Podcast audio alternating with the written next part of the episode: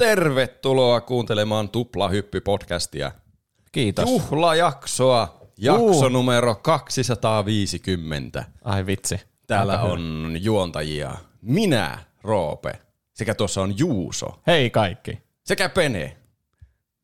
Pene on vähän hiljaa. Heinä sirkkaa emoji. Ei kun ääniefekti. Onko meillä semmoista? On, tässä. Yes. Aina kun Peneltä kysytään jotain tässä jaksossa, niin laitetaan tuo soimaan. Pene vaan murjottaa tuossa vieressä. Se niin. jostain sitä puhuu meille tänään. Niin.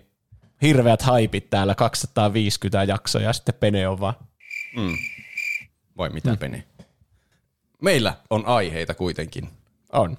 Meillä on ö, ja tauon jälkeen. Mä kuuntelin teidän, sinun ja Peneen kaksinaista jaksoa viimeksi.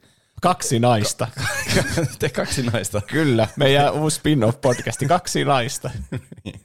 Te puhuitte robottielokuvasta. Ja sitten te, sä mainitsit toisenkin robottielokuvan nimeltä mm. I, Robot. Joo. Sanoit, että sä pienenä tykkäsit sitä kovasti. Aika yllättävää kyllä. Nämä tuli tosi samaa aika. Silloin oli oikeasti joku robottibuumi no silloin 2000-luvun alussa. Joo. Molemmissa elokuvissa on tosi epäkäytännöllisiä kahdella jalalla käveleviä robotteja. niin. Mm. Siitä mä, kun mä sen kuulin, niin mä keksin, että mitä helvettiä.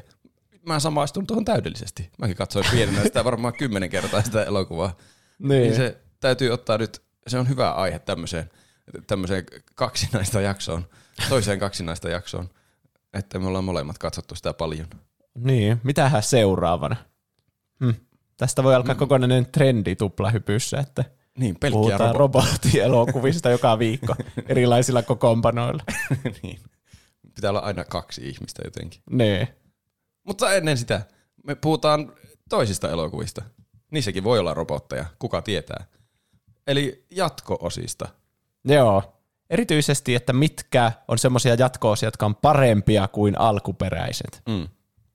Tämä aihe tuli mulla mieleen mökkireissulla Terveisiä kaikille, jotka oli mun kanssa mökkireissulla viikko sitten. Terveisiä kaikille.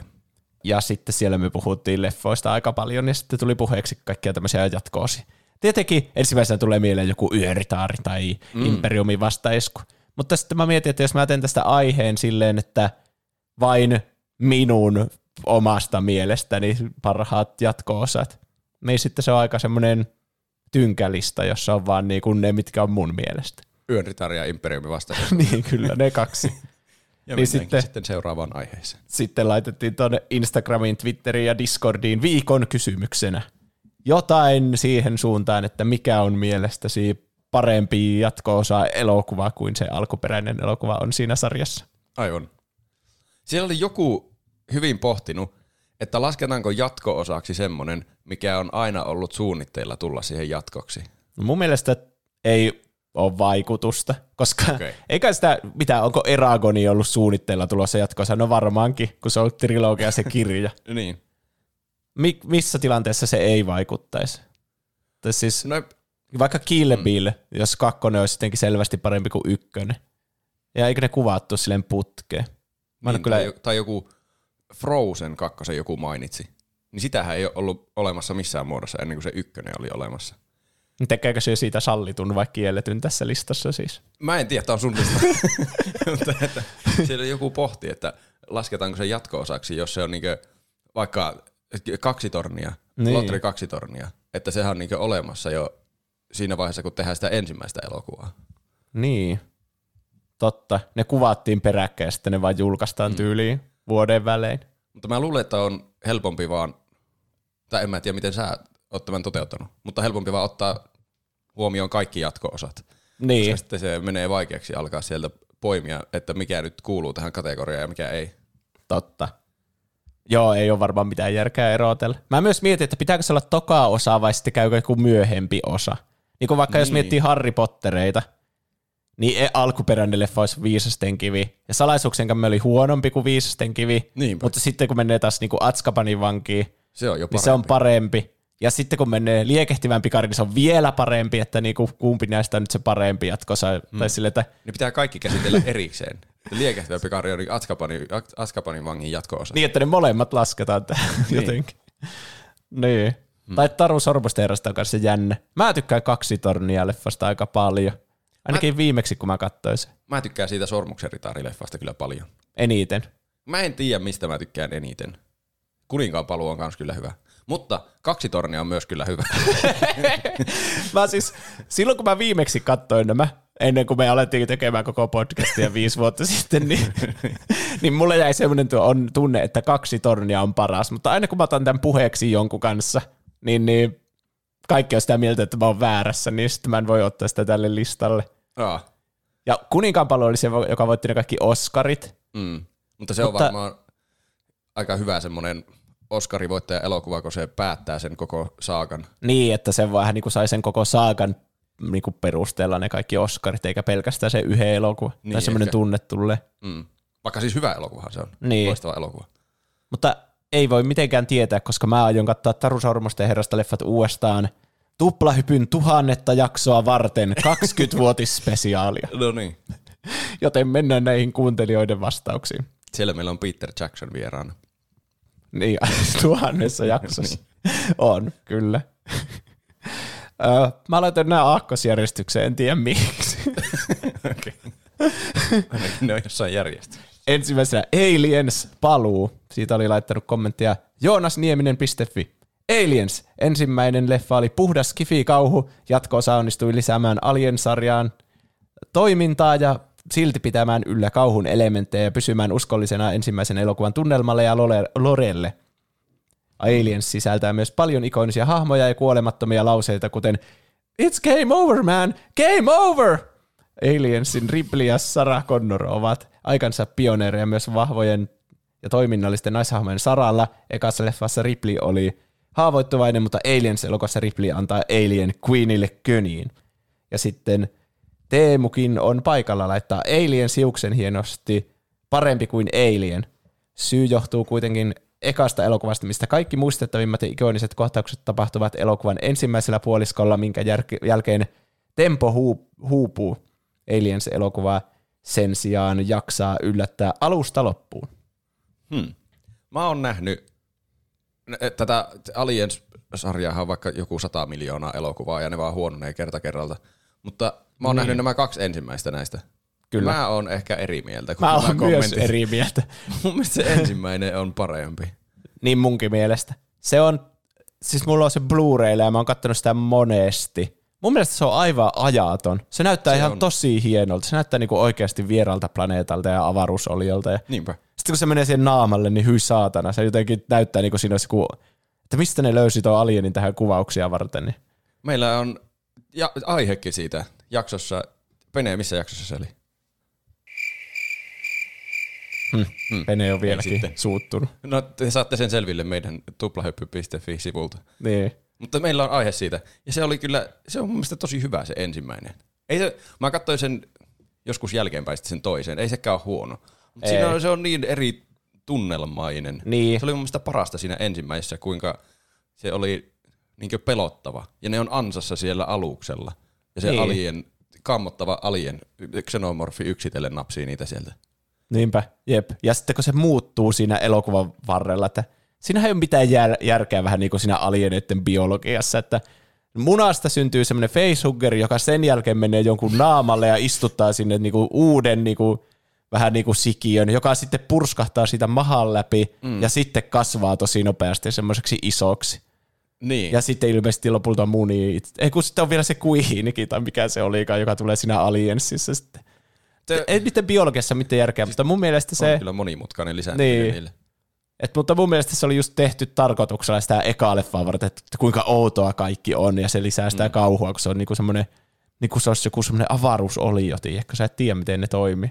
Niin. Sitten mulla jää sitä tokaista leffasta vähän mieleen, että se on just semmoinen James Cameroni, semmoinen, no niin, skifisotilat täältä, just semmoinen niinku Avatar-leffa, että no niin, mm. brä, brä, brä, brä, ammutaan noita alieneita, ja niitä tulee ihan saatanasti, ja Niinpä. sitten se Riplikin ottaa sen vitsin mekan siinä lop, meksuitiin siinä lopussa, ja sille get away from her, you bitch! Ja sitten alkaa semmoinen taistelu niinku niitte, no niin, kaksi vahvaa naishahmoa siinä, Alien Queen ja Ripley vastakkain. Se menee se toinen elokuva enemmän tuommoiseksi, että eikö olisi siistiä, jos nuo vielä tekisi noin ja sitten niillä olisi tuommoiset aseet ja sitten ne taistelisi toisiaan vastaan. Niin. Siinä ekassa elokuvassa oli jotenkin paljon jännittävämpi se tunnelma. He, ja se ympäristö on mun mielestä jotenkin paljon kiehtovampi. Niin, No, jep. Siellä avaruudessa ansassa, pienessä tilassa. Niin, ja siinä julisteessakin luki jotain, että avaruudessa kukaan ei kuule sun huutavan. Eikö mm. pelottavaa? On. Hm. Mutta, Ja niin vanhaksi elokuvaksi siististi tehty kyllä tuommoinen avaruussettingi. Siitä me Niin. puhuttiin siinä jaksossakin silloin, kuinka on todentuntuinen, epätodentuntuinen maailma. niinpä. Hm. Joten teidän vastaukset on hylätty. Siirrytään seuraavaan. Väärin. Ei tässä. Sen takia näitä on näitä kommentteja, että tulee eri mielipiteitä. Mm. Seuraavana autot kaksi. En Va- ole nähnyt kyllä sitä. Marsugai laittaa, tästä laittoi moni ihminen kommenttia. Marsugai laittoi autot elokuvaa, perus lasten elokuva, jossa päähenkilö tekee virheen ja virheet korjataan. Autot kaksi on parempi, koska perus lasten elokuvasta eeppisiin agenteihin ja vihollisiin elokuvassa on myös hienot kohtaukset. Autot kaksi on isoin Disney lasten elokuva Kill Count. Sitten Onko sä nähnyt autot kaksi? on nähnyt jo. Ai. Vennistiina laittaa auto 2 on parempi kuin yksi. Ja Rashelander 12 laittaa se on se legendaarinen Autot 2, jota tuli lapsena katsottua monta kertaa putkeen. Onko sä nähnyt mitään autot elokuvaa? Mä en muista, onko mä nähnyt edes Autot yksi elokuvaa. Okei. Okay. Mä oon nähnyt jotakin pätkiä ainakin siitä. Joo. mä tiedän sen Salama McQueenin, No niin. mutta mitään muuta mä en kyllä tiedä. Ainakaan muista siitä. Mun pitää luottaa vain kuuntelijoiden sanaan. Eh, Ensimmäinen Autot-leffa on niinku autoilla on tunteet. Semmoinen perus Pixar-elokuvassa se Salama McQueen on vähän semmoinen ylimielinen ja semmoinen, että mä voitan kaikki ja mä en välitä kenestäkään hitaista rumista autoista. Mm. Ja sitten se päätyy jumiin semmoiseen pikkukaupunkiin ja ystävystyy pikkuhiljaa niiden kanssa ja ymmärtää, että se nopeus on sisäistä. Nopeus on sisäistä. Hetkinen, mitä, mitä se tarkoittaa? En mä muista sitä elokuvasta mitään. se oppii arvostamaan muitakin autoja ja ei ole niin ylimielinen. Tiedätkö, semmoinen perus Dis- Disney-Pixar-leffa. Hitaat ja rumatkin autot omaavat autoarvon. Niin, jep. Juuri se. Ja sitten joskus ei ole tärkeintä olla nopein, vaan kiltein. Mm, aivan. Mutta se autot kaksi on niin, siinä on se Martti-niminen semmoinen sivuhahmo, semmoinen, semmoinen joka vettä, mikä se on? Semmoinen, jossa on vetokoukko ja se raahaa niitä. Semmoinen hinaaja-auto, joku semmoinen. Okei. Okay. Niin, niin se kertoo siitä, kuinka siitä tulee salainen agentti jossakin Lontoossa ja sitten se oppii lentämään ja ampuu kaikkia laasereita ja muuta. Ja se, että, joo, joo. Se on aivan sekopäinen leffa, ihan paska. Ai, se kuulosti mahtavalta. Ei oo. Se on, se on oikeasti huonoin Pixar-leffa ihan reippaasti. Aa. No kommentit sai Anteeksi, kuulostamaan tosi hyvältä. Niin. Mutta musta tuntuu, että tänään oli niin... Jos joku, joku sanoi, että aha, tuli lapsena, katsotaan se monta kertaa putkea, mä mietin, että hm, milloinhan tuli autot kaksi. Pene, milloin tuli autot kaksi? Vuonna 2011. Oliko tuo hyvä pene-imitaatio? Oli kyllä aika semmoinen hyvä miehekäs matala ääni. 2011. Se tuli aikaisemmin kuin mitä mä luulin. Mutta silti, että mä en ollut lapsi enää, niin ehkä mä en arvostanut sitten niin paljon semmoista ihan pöljää tuommoista. Mm. Ja varsinkin ärsyttävästä sivuhahmosta, niin kuin olisi Robotsi Fenderistä tehty oma elokuva, jossa siitä tulee salainen agentti. Oliko tuo Martti siis siinä alkuperäisessä elokuvassa myös? Joo, se oli semmoinen Jar Jar Binks sivuhahmo. Aivan. Sitten Pekka Hildeen laittaa Deadpool 2. Leffalla ei ole enää hahmonluonnin taakkaa takanaan, päästään suoraan asiaan. Leffa on kaikesta kohelluksesta huolimatta aika surullinen. Deadpoolhan haluaa kuolla, että pääsee tapaamaan naistansa. X-Force juttu oli hyvä ja Brad Pitt lopun ajassa seikkailu myös tekee Deadpool 3 mahdolliseksi. Aa. Mä muistelen tykänneeni myös Deadpool 2. Niin mäkin muistelen tykänneeni. Eikö siinä tullut se Cable, se, joka oli vähän niinku semmoinen niin aikamatkaa ja semmoinen robottikäsi, semmoinen John Connor-tyyppi. Niin taisi olla. Tää on nyt paha, kun siitä on aikaa, kun on kattonut, mä oon kerran kattonut Deadpool ja Deadpool 2. Niin mulla menee ihan varmasti sekaisin, missä elokuvassa tapahtuu mitäkin. Se, niin. Deadpool 1 on vähän semmoinen pienemmän mittakaava. Siinä oli pahiksena joku tyyppi, että minä en tunne kipua ja minä paranen aina, ja sitten ne hakkas toisiansa. Ja... Mm. Mut siinä kakkosessa, mä muistan antaneeni ehkä tuplahyppy jossakin vuosittaiset palkinnot, parhaat ja huonoimmat, niin huonoin laskuvarjohyppy sekvenssi. Ai Koska oliko siinä ka- kakkosessa Mun se? mielestä se oli se, kun tässä puhutaan just tästä Brad Pittistä, niin sehän oli siinä kohtauksessa. Aa, joo, okei. Okay. No sen kohdan perusteella ainakin se menee Niin. ykkösen edelle. Jep. Deadpool 2 parempi kuin yksi. Oliko siinä myös se kohtaus, kun se oli se Take on Me, semmoinen hidas versio, semmoinen surullinen versio siinä lopussa? En osaa sanoa, varmaan. Jos se, oli, se kohtaus oli myös siinä kakkosessa, niin mä yhdyn tuohon kommenttiin, että kakkonen oli parempi. Ja oliko siinä Juggernaut Bitch? Ehkä. Se oli Ehkä. vähän semmoinen leikittelevämpi niillä X-meneillä. Mm. Se eka oli vähän semmoinen ehkä, no oli sekin leikittelevä, mutta ehkä vähän semmoinen jotenkin, mulla tulee sitten mieleen, että se oli vähän semmoinen synkempi kuitenkin. Niin. Sitten Frozen kakkosesta tuli kommentteja. Haaveileva herainia laittaa Frozen 2 oli musta ehdottomasti parempi kuin eka osa. Yksi, tarina keskittyi Elsan voimien alkuperään, joka kiinnosti itseään jo ekassa elokuvassa. Kaksi, elokuvan biisit parempia kuin ykkösessä. Omasta mielestä niissä oli sanoituksellisesti enemmän syvyyttä kuin ekassa osassa. Kolme, sisarusten vanhemmat saivat enemmän ruutuaikaa. Neljä, Olafin vitsit oli hauskempia kuin ekassa osassa. Viisi, kokonaisuutena elokuva oli rakennettu hyvin ja uskottavasti. Harva Disney jatko-osa on hyvä, mutta Frozen 2 on yksi parhaista omasta mielestä. Myöskin se, ettei elokuvaan oltu luotu väkisin suunniteltua romanssikohdetta Elsalle oli hyvä veto. Kokonaisuutena kakkonen on vaan musta parempi kuin ykkönen. Ja Saiman Norppa laittaa, tämä ei ilmeisesti ole yleinen mielipide, mutta mun mielestä Frozen 2 on paljon parempi kuin Frozen. Frozen tuntuu paljon enemmän lastenleffalta, mutta kakkososassa käsitellään paljon vakavampia ja synkempiä teemoja, ja hahmon kehitys on hyvää. Kakkosessa on mun mielestä myös parempi soundtrack kuin ykkösessä. Hmm. Ootko sä nähnyt molemmat näistä? No kun mä rupesin miettimään, että onko mä nähnyt tämän kakkosen. Voiko olla totta, että näillä on yhdeksän vuotta väliä näillä elokuvilla? Mitä hemmettiä? Oho. Tämä on tullut 2019. Ja jos Google on oikeassa, pitäisi varmaan tuota, kysyä Bingiltä, niin kuin me meidän testinauhoituksessa. Ei kun siis meidän pre-showssa Niin, kyseltiin totta. asioita Bingiltä. Ja se antoi vastauksia, että onko se oikeasti... Ei, on, tässä lukee 2013 on tullut ensi iltaan. Se kuulostaa oikeammalta Niin. ehkä. No, mutta silti aika kauan väliin. On kyllä. On se kuusi vuotta kuitenkin. Niin, mieti kun sä oot ollut semmoinen pikkutyttö silloin, kun se eka leffan tullut, ja sitten oot ollut Niin. niin. let it go, ja sitten semmoisessa sinisessä mekossa on vetänyt tuolla menemään. Ja sitten yhtäkkiä sä oot 13, ja äiti, sä oot ihan nolo. Mä rupesin miettimään, että mikä tässä oli se, se hittipiisi tässä. Into the Unknown. Se on aika se hyvä oli. biisi, mutta se ei Se ole on mun mielestä ihan niin hyvä kuin Let It Go. Let It Go. Let It Go on vaikea arvostella enää nykyään, kun se on soinut niin paljon. Se on vähän niin kuin miettiä sitä, onko Never Gonna Give You Up hyvä biisi. niin.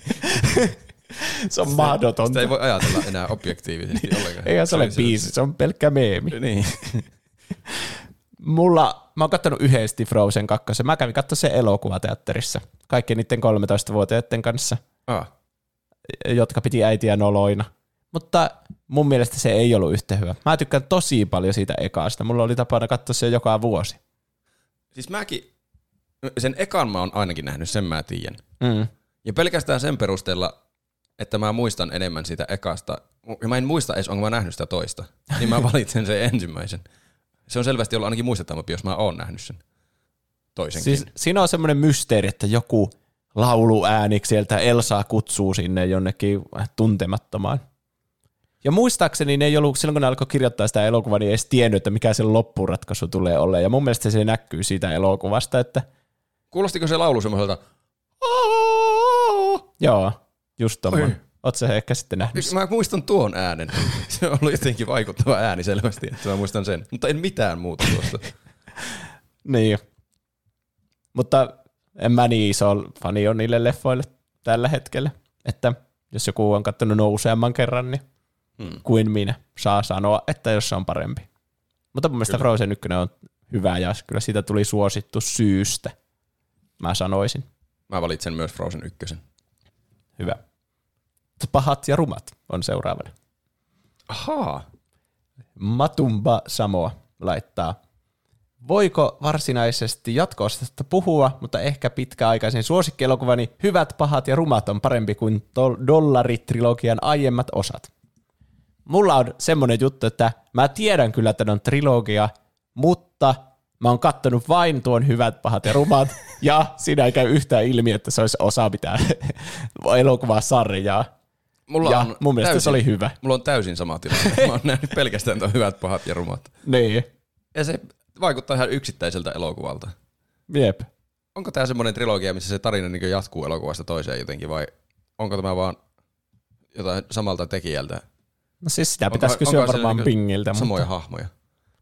ei harmainta aavistusta. Jos mä muistan oikein, niin se Clint Eastwood on joku semmoinen nimetön mies tai joku semmoinen kulkija. Ja sitten se on jotenkin, niin, että se periaatteessa voi olla se sama tyyppi. Ja varmaan se onkin. Mutta mun mielestä tuo oli hyvä. Ja koska mä en ole nähnyt niitä aiempia osia, niin mä sanon, että tämä kommentti on oikeassa. Että kyllä se on parempi kuin ne aiemmat. Ky- kyllä mäkin sanon. Mä en edes tiennyt, mikä niin monesko osa tämä on tämä hyvät En näistä, Se on sanonut että ihan, se jos sanonut ihan hyvin olla eka osa, Niin. toka osa, kolmas osa. Että jos se on jatko-osa näistä, niin mä oon samaa mieltä. Jatko-osa on parempi selvästi. Niin. Pitäisi Siis- varmaan katsoa niitä muitakin. Olisi se niin yleissivistystä tietysti. Ois. Mutta mulla on tosi kauan siitä, kun mä oon nähnyt tämänkään. Joo, mullakin on jonkun aikaa. Ja sekin oli semmoinen yleissivistyshetki. Mutta se oli kyllä hyvä elokuva. Se oli oikein hyvä elokuva silloin, kun mä katsoin sen. Niin. Mä muistan, kun ne seisoi siellä aavikolla silleen, ja sitten kuului se Niin, semmoinen Pau, pau, pau. varmaan ikonisimpia kohtia. Siinä se, se on varmasti kaikissa mahdollisissa tö, niinkö, elokuvissa tai, tai missä tahansa mediatuotoksissa sen jälkeenkin ollut. Niin Niin. sama musiikki. Aina Jep. kun tulee tommonen ihme Mexican standoff. Ja sitten lentää semmoinen vitsin keppipallojuttu sieltä niin, tuulen mukaan. Joo. Tästäkö Tosi se on hyvä. tullut? Voisi olla, ehkä se on ollut siinä aiemmissakin osissa. Niinpä. Ja tää on vaan o, niinku kopioinut se sitten siihen kolmanteen ossa.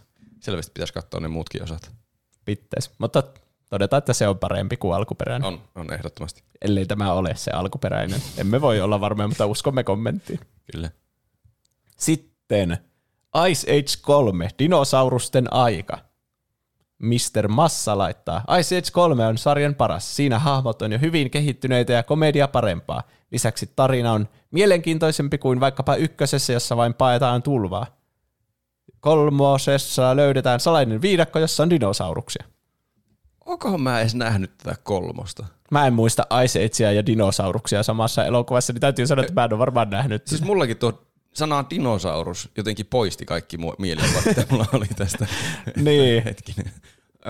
Mä muistan Ice Age 1 ainakin, mutta mä en, paettiinko siinä tulvaa? Ei kai. En mä. Sinne huolehti sitä vauvasta. Siinä oli vau, joo sen mä muistan. Sitten se Ja mä muistan sen kohan, Mutta. kun se, sillä sidillä oli vesimeloni, ja se pääsi jonkun, minkäköhän lokkiarmeijan läpi se pääsi. Niin sen joo, vesimelonin ehjänä. kanssa. Ja sitten oli sellainen, ja teki semmoisen tuuletuksen, semmoinen touchdown-tuuletuksen, ja Jep. löi sen vaan maahan se vesimeloni. Se Sitten oli s- hyvä kohta. Joo. Sitten siinä oli niitä lintuja ja sikana, jotain semmoisia, mitä do- dodoja ne onka. Mä googlan, mikä on dodo. No su- joo, oli ne varmaan tommosia dodoja.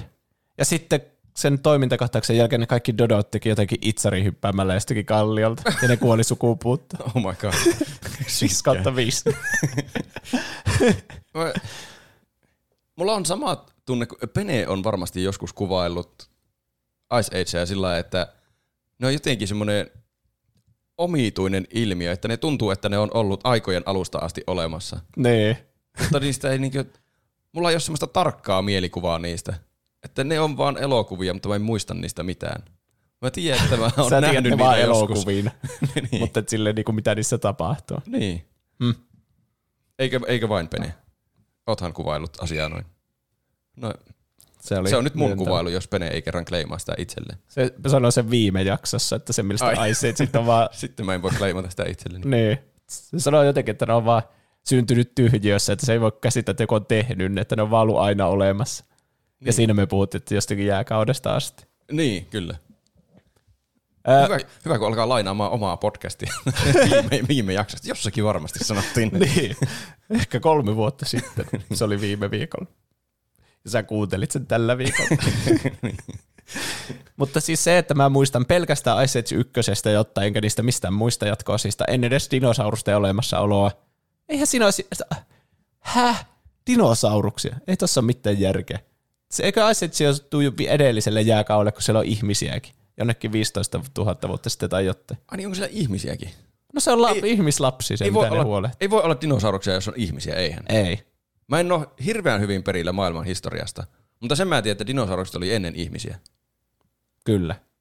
Varmasti oli. Paska elokuva. Ei jatkoa. Ei voi tuommoinen Anteeksi Mr. Massa, mutta Ensimmäinen Ice Age on Ai, paras, se ykkönen on parempi. missä sitten tekee touchdownin vesimelonilla.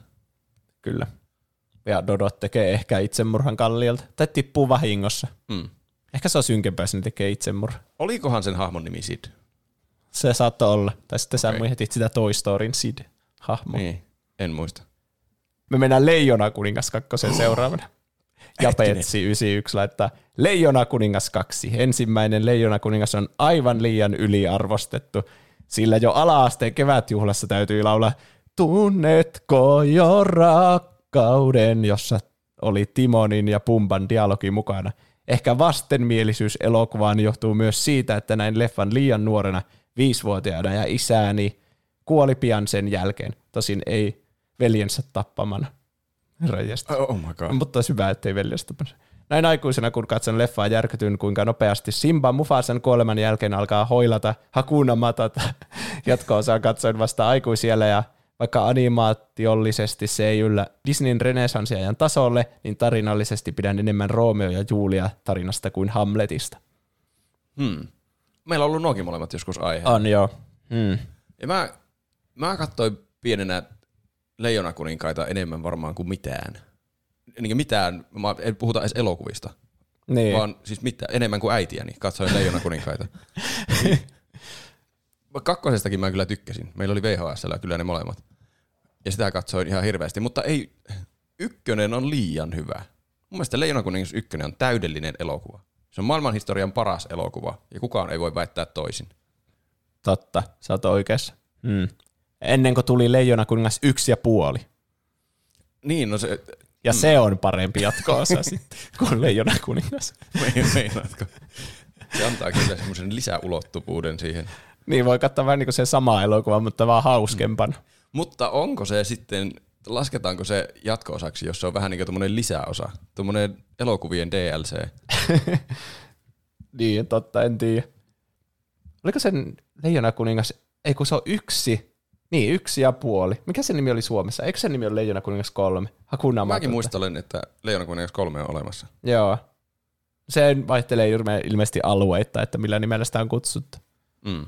No niin, mutta mä voin kyllä samaistua tuohon, että Leijona kuningas ykkönen saattaa olla semmoinen liian, että sitä kehutaan koko ajan ja sen on nähnyt tosi monesti ja tietää kaiken ulkoa siitä, Mm. niin sitä voi olla vaikea sille niinku nauttia elokuvaan. Se on vähän niin kuin Let It Go tai se Never Gonna Give You Up, että se on mahdoton nähdä elokuvana, kun sen tietää niin mm. hyvin.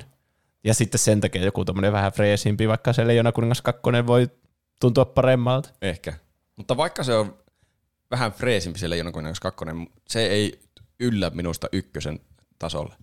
Ja mu- mulla, on- mulla on mielestäni aika objektiivinen mielipide tähän, koska ne on molemmat mun lapsuudesta, ja mä oon katsonut niitä ihan hirveitä määriä, että ne on molemmat semmosia, että mä en katso elokuvaa, vaan jotakin lapsuuttani siinä. Pelkkää nostalgiaa, puhdasta nostalgiaa suoraan suoneen. Oho. Niin.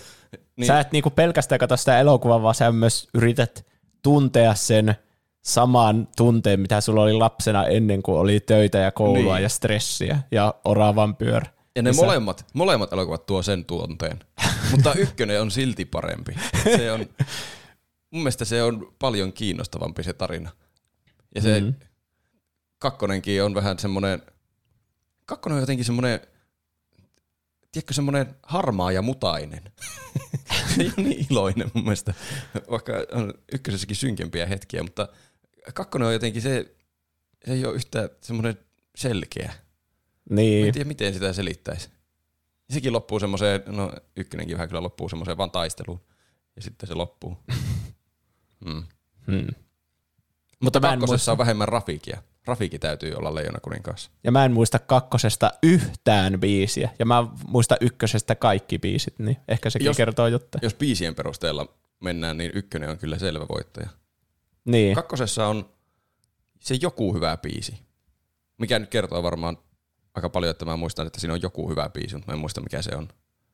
Mutta ykkösessä on, ykkösestä muistaa joka ikisen biisin varmasti. Ja kolmosessa, Hakuna Matata-leffassa, siinä on kaikki ykkösen biisit plus kaiva kaiva tunnelia kaiva. Harhautamme näin hyeenat. Hei! Eli se on paras. Seuraavaan. Siirrytään seuraavaan. Seuraavana Mad Max 2, Asfalttisoturi. Se on se suomen kielen title. Joo. Äh, Shield Bash Gaming laittaa, supersankarileffoissa näitä on useita, mutta vastaan tähän Road Warrior, eli Mad Max 2, joka oli edeltäjänsä parempi joka tasolla.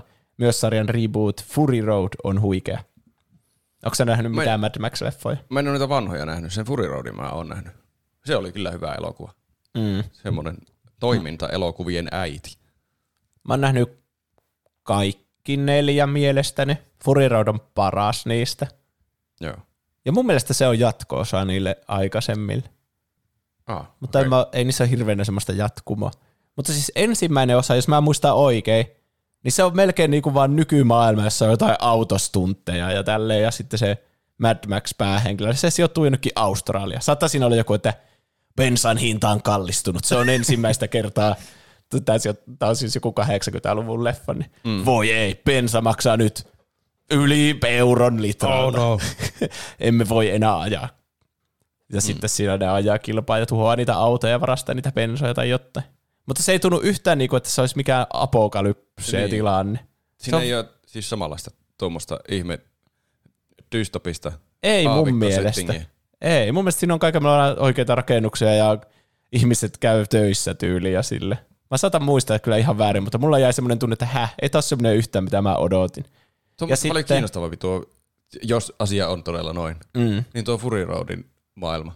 Joo, mutta siis siinä tuossa Mad Max 2, eli heti siinä tokassa osassa, niin siinä on jo se apokalypse, että kaikki Ai, on okei. aavikkoa ja sitten niillä on niitä omia ihmekommuuneja, jossa ne on laittanut muurit kiinni ja sitten ne käy taistelemassa niillä autoilla välillä. No siinä tapauksessa kyllä. Joo. Kommentti on täysin oikeassa. Kakkonen Niinpä. on parempi. On, jep. Kallis Se oli- bensan hinta vai siisti aavikko? Apokalypsi dystopia maisema. Niin. Joo, kyllä se oli parempi se Mad Max 2, asfalttisoturi. Ja siis se oli niin eri jotenkin kaliberia kuin se eka leffa, niin sen takia kai ne kutsuu sitä toksi Road Warrioriksi, että ne vähän niin kuin irrotti sen kokonaan siitä Aa. ekasta. Että se ei ollut, missähän se oli, jossakin Jenkeissä sen nimi oli vaan Road Warrior tyyli. Aa, ne ei ole halunnut mitään yhteyttä siihen ensimmäiseen elokuvaan. Niin. Mutta Suomessa on sitten tuo Mad Max 2 titteli. Mm. Mä tää saattaa olla ihan puuta heinää, mutta mun näin mä muistelin sen kyllä. Released as The Road Warrior in the United States, lukee Wikipediassa. Mm. Että joo, semmoinen tunne siinä, että se on nyt se The Mad Max. Käsitetäänkö sitten e- sitä edes jatko-osaksi, kun ne on aloittanut tuommoisen aivan uuden franchisein mukaan siitä? Hmm. Mutta sitten Fury Roadissa on taas Mad Max-titteli siinä. Niin. Joku niistä jatkoisista varmasti On, parempi kuin on. se eka, se On selvästi. Australiassa on kalliit bensan hinnat elokuva. Niinpä. Fury Road on ainakin Mad Max, niin se on vähintään jatko-osa sille alkuperäiselle Mad Maxille. Kyllä. Ja siitä mä oon täysin varma, että Fury Road on parempi. Vaikka en ole ikinä nähnyt sitä ensimmäistä. Kyllä, mutta näin voi sanoa silti. Kyllä. Mamma Mia 2 tai Mamma Mia Here We Go Again. Hei, ne on, mä oon nähnyt nuo elokuvat. S. Vainonen laittaa Mamma Mia 2. Siinä pohjustetaan sitä ykkösosaa ja se kertoo miksi ja miten just tapahtui ne tietyt jutut, mitä ykkösessä, ykkösosassa puhuttiin. Joo, kyllä varmasti. Onko se vähän niin kuin Leijona kuningas kolme sille mä en muista, muista enää mitään niistä elokuvista. Mutta niissä on hyviä appapiisejä. Siis Appa on aina kyllä 5 kautta 5. Mu- Olikohan siinä kakkosessa, niin kuin siinä niin kuin matkustettiin tavallaan menneisyyteen, ei oikeasti siis aikamatkustusta, vaan niin kuin, se, elokuvallisesti matkustettiin menneisyyteen katsoa, okay. mitä oli tapahtunut. Siinä oli niin kuin, niiden nuoria versioita niiden hahmojen. Samoilla näyttelijöillä. Ei kun eri näyttelijöillä. Okei. Okay. Ne oli niin kuin, niiden nuoruudesta kertovissiin enemmän se elokuva. Jaa. Oho. Mä oon se, täytyy myöntää, että mä oon aika sillä niin sivusilmällä nähnyt nämä elokuvat. Että mä oon varma, että mä oon nähnyt ne ja kuullut ne kaikki biisit niistä. Ja niissä on kyllä mahtava iloinen tunnelma koko ajan. Semmoinen appamainen musikaalitunnelma koko ajan. Onko George Clooney niissä? Mun mielestä ei ole. Kuka- Mutta niissä on Pierce niissä? Brosnan. Ai Pierce, ehkä mä sekoitan ne kaksi toisiinsa. Ja sitten siinä on myös se Skarsgård. Mikä se on se? Joku niistä Skarsgård, se niin, vanhin. Se vanha Skarsgård. Okei. Okay. Se, joka alasti se- aina. Se oli se viimeinen tyyppi, on se Colin Firth, se on. Mikä on Kingsmanissa. Okei. Okay. Jaa. Mutta sitten niillä oli nyt semmoiset nuoremmat, nuoremmat versiot. Ja Meryl Streepillä oli myös nuorempi versio. Mutta mä en muista oikeastaan, mitä siinä tapahtui siinä elokuvassa muuta kuin, että siinä tutkittiin, mitä niiden siellä nuoruudessa oli tapahtunut. Mutta oli se ihan jännä kyllä saada varmaan taustatarinaa sinne ykkösen elokuvalle, mitä, kun siinä, siinä taisi olla joku häät menossa ja mitä kaikkea. Ja varmasti siinä joku kriisikin oli. Kumpi on näistä parempi näistä leffoista? mä sen enempää asiasta muistamatta yhdyn kommenttiin ja sanoin, että kakkonen oli parempi. No niin, hyvä. Vaikka siinä onkin niitä tuntemattomia nuoria versioita niistä. Vai onko niillä tutut näyttelijät? Ei voi mitenkään tietää. Siis ne, ne on ihan oikeita näyttelijöitä. siis Ehkä se, sitä. Skarsgardia oli- voi näytellä joku nuorempi Skarsgård. Mun mielestä sitä Meryl Streepia näytteli ainakin Lily James, mikä oli, mikä oli Baby Driverissa. Se on loistava. Ai, okei. Okay. No niin. Sitten se on parempi Se ihan on- selvästi. Ihan sen takia se on selvästi parempi. Bennett voi sanoa vielä vastalauseen, jos haluaa olla eri mieltä. Ei tullut mitään. Ei tullut. Kakkonen on parempi. Sitten Ansku Kos laittaa How to Train Your Dragon-leffan. Molemmat jatko-osat oli mielestäni ykköstä parempia. Näissä, niissä tarina pääsi kunnolla vauhtiin, mutta toimivat tietenkin parhaiten trilogiana. Mitä osia näin koulutat lohikäärmeisiin sarjasta sä oot nähnyt? Okei. Okay. Nyt tulee uskomaton tidbit Roopen elämästä. Sä fanitat näitä ihan hirveästi. Siis jopa häpeällinen tunnustus. No, No tuosta voi jo varmaan päätellä. Mä en ole nähnyt näitä elokuvia. okei. Okay. Ja kun se on ollut mulla, se ensimmäinen, sen mä haluaisin nähdä. Sen mä oon varmaan kymmeniä vuosia halunnut nähdä. Mm. Se on ollut mulla listoilla, mutta mä en ole vaan ikinä katsonut sitä. Kun siitä puhutaan aina, että mä oon aivan uskomaton helmi animaatioelokuvien saralla. Että se on Kyllä. Mahtava elokuva. Ja se lohikärme näyttää mahtavan hauskalta. Ja mä haluaisin nähdä Toothless. sen elokuvan. Niin. Mutta mä en ole vieläkään nähnyt sitä elokuvaa. Se ikuisesti on ottanut siellä Netflixin omalla listalla. Jos se on edes Netflixissä enää. Jossakin vaiheessa ainakin mitenkään tietää. Tö- Tässä, tässä mun pitää luottaa pelkästään sun arviointikykyyn. Ja Penen. Mulla on tosi kauan, kun mä oon nähnyt nämä, mutta mä oon ainakin käynyt katsomassa sen kakkosen elokuvissa ja lähtenyt tyytyväisenä sieltä elokuvateatterista. Ja mun mielestä se ykkönen on ehkä vähän liian semmoinen arvattava, semmoinen normaali elokuva, että ajaa, no yllätys, pyllätys, että no en hirveän rasistisia lohikärmeille, mutta sitten kun tämä yksi poika vähän niin kuin tutustuu lohikärmeeseen, niin ja sitten se pitää salailla, en mä mitään lohikärmeen kanssa, mitään, en mä kouluta sitä. En mä kouluta. niin sitten siinä tulee sitten jotain draamata. Äh, Lohikärme tappoi sinun äitisi, etkö ymmärrä? Tiedätkö, semmoinen niin annalta arvattava kuva olla jo voi. Mutta miksi sitten kaikki sanoo, että se on loistava mahtava elokuva? Paitsi on Leijona kuningaskin loistava mahtava elokuva, Vaikka vaikka, se se on ennalta ennalta arva- arvattava. Niin, eikö se ole vain hyvin toteutettu ennalta arvattava Niin. elokuva? Mutta mä muistelen, että se kakkonen oli tosi hyvä. Hmm. Lähdit elokuvista tyytyväisenä. Niin, Mikä voi tarkoittaa, että se on hyvä elokuva tai huono elokuva. Että vihdoin pääsin pois se voi myös tarkoittaa, että se elokuva on tullut vuonna 2014. How to Train Your Dragon 2. Joo, 2014, eli mä näin sen ilmaisella. Koska oliko silloin oli se pullonkorkki vuosi. niin mä lähtin joka elokuvasta silloin tyytyväisenä. Niin tietysti. Kaikki elokuvat on plussaa. Ja jos mä katson oikein, niin tässä näyttelee Astrid-nimistä henkilöä America Ferrera, joka, onko tämä, joo kyllä, se on se, joka oli siinä Barbie-elokuvassa se yksi niistä. Aa, mä en ole nähnyt vielä Barbie-elokuvaa. Joten Mä oon menossa, onko itse asiassa huomenna menossa katsomaan? Huomenna, ensi viikolla on varattuna Oppenheimer ja Barbie, mutta mä en muista kummin päin ne on. okay. Jompikumpi on huomenna. no kiinnitä huomiota hahmon, nime, hahmon näyttelijän nimeltä America Ferrera, vaikka et Kyllä. sä tiedä kuka se on, kun et En. tästä ei ollut mitään hyötyä, mutta kuitenkin parempi kuin ykkönen. Yhdyn. Sitten Paluu tulevaisuuteen osa kaksi. Professori Sepi laittaa, mun mielestä Paluu tulevaisuuteen kaksi on trilogian paras. Pienestä marginaalista tässä tietysti puhutaan, mutta kakkonen vaan mielenkiintoisempi, omaperäisempi ja käyttää vähemmän aikaa äänes elokuvan aloittamiseen. Ja Bespy 1 laittaa, ehdottomasti Iron Man 2. No kuhan vitsailen. Back to the Future 2 on ykköstä parempi, koska siinä on paljon sisältöä ykkösestä ja tulevaisuuskin on siinä aika hauska, kun joku futuristinen kokoon taitettava televisio on VHS-kuvalaadulla. Tästä me mm. kyllä puhuttiin varmasti aika paljon silloin, kun me... Meillä on monta jaksoa tästä sarjasta. Niin, kaksi ainakin. Niin, vähintään. Mä sanoin muistaakseni silloinkin, että mä tykkäsin pienenä tosi paljon siitä kakkosesta ja just siitä, että ne käy siellä tulevaisuudessa. Se tulevaisuus on kyllä mielenkiintoinen paikka. Mutta ehkä elokuvana se kakkonen ei ole kuitenkaan kovin hyvä. Silleen niin kuin yksittäisenä elokuvana, kun se, mulla jäi semmoinen tunne, että se paluu tulevaisuuteen ykkösen lopetus, missä se tohtori tulee, se professori tulee sieltä tulevaisuuteen, tämä koskee teidän lapsia, meidän on lähdettävä tulevaisuuteen pelastamaan lapsenne. Mm. Ja sitten ne lähtee sillä lentävällä aikakoneella. Niin mulla on vahva tunne, että se tehtiin vitsiksi vaan siihen loppuun.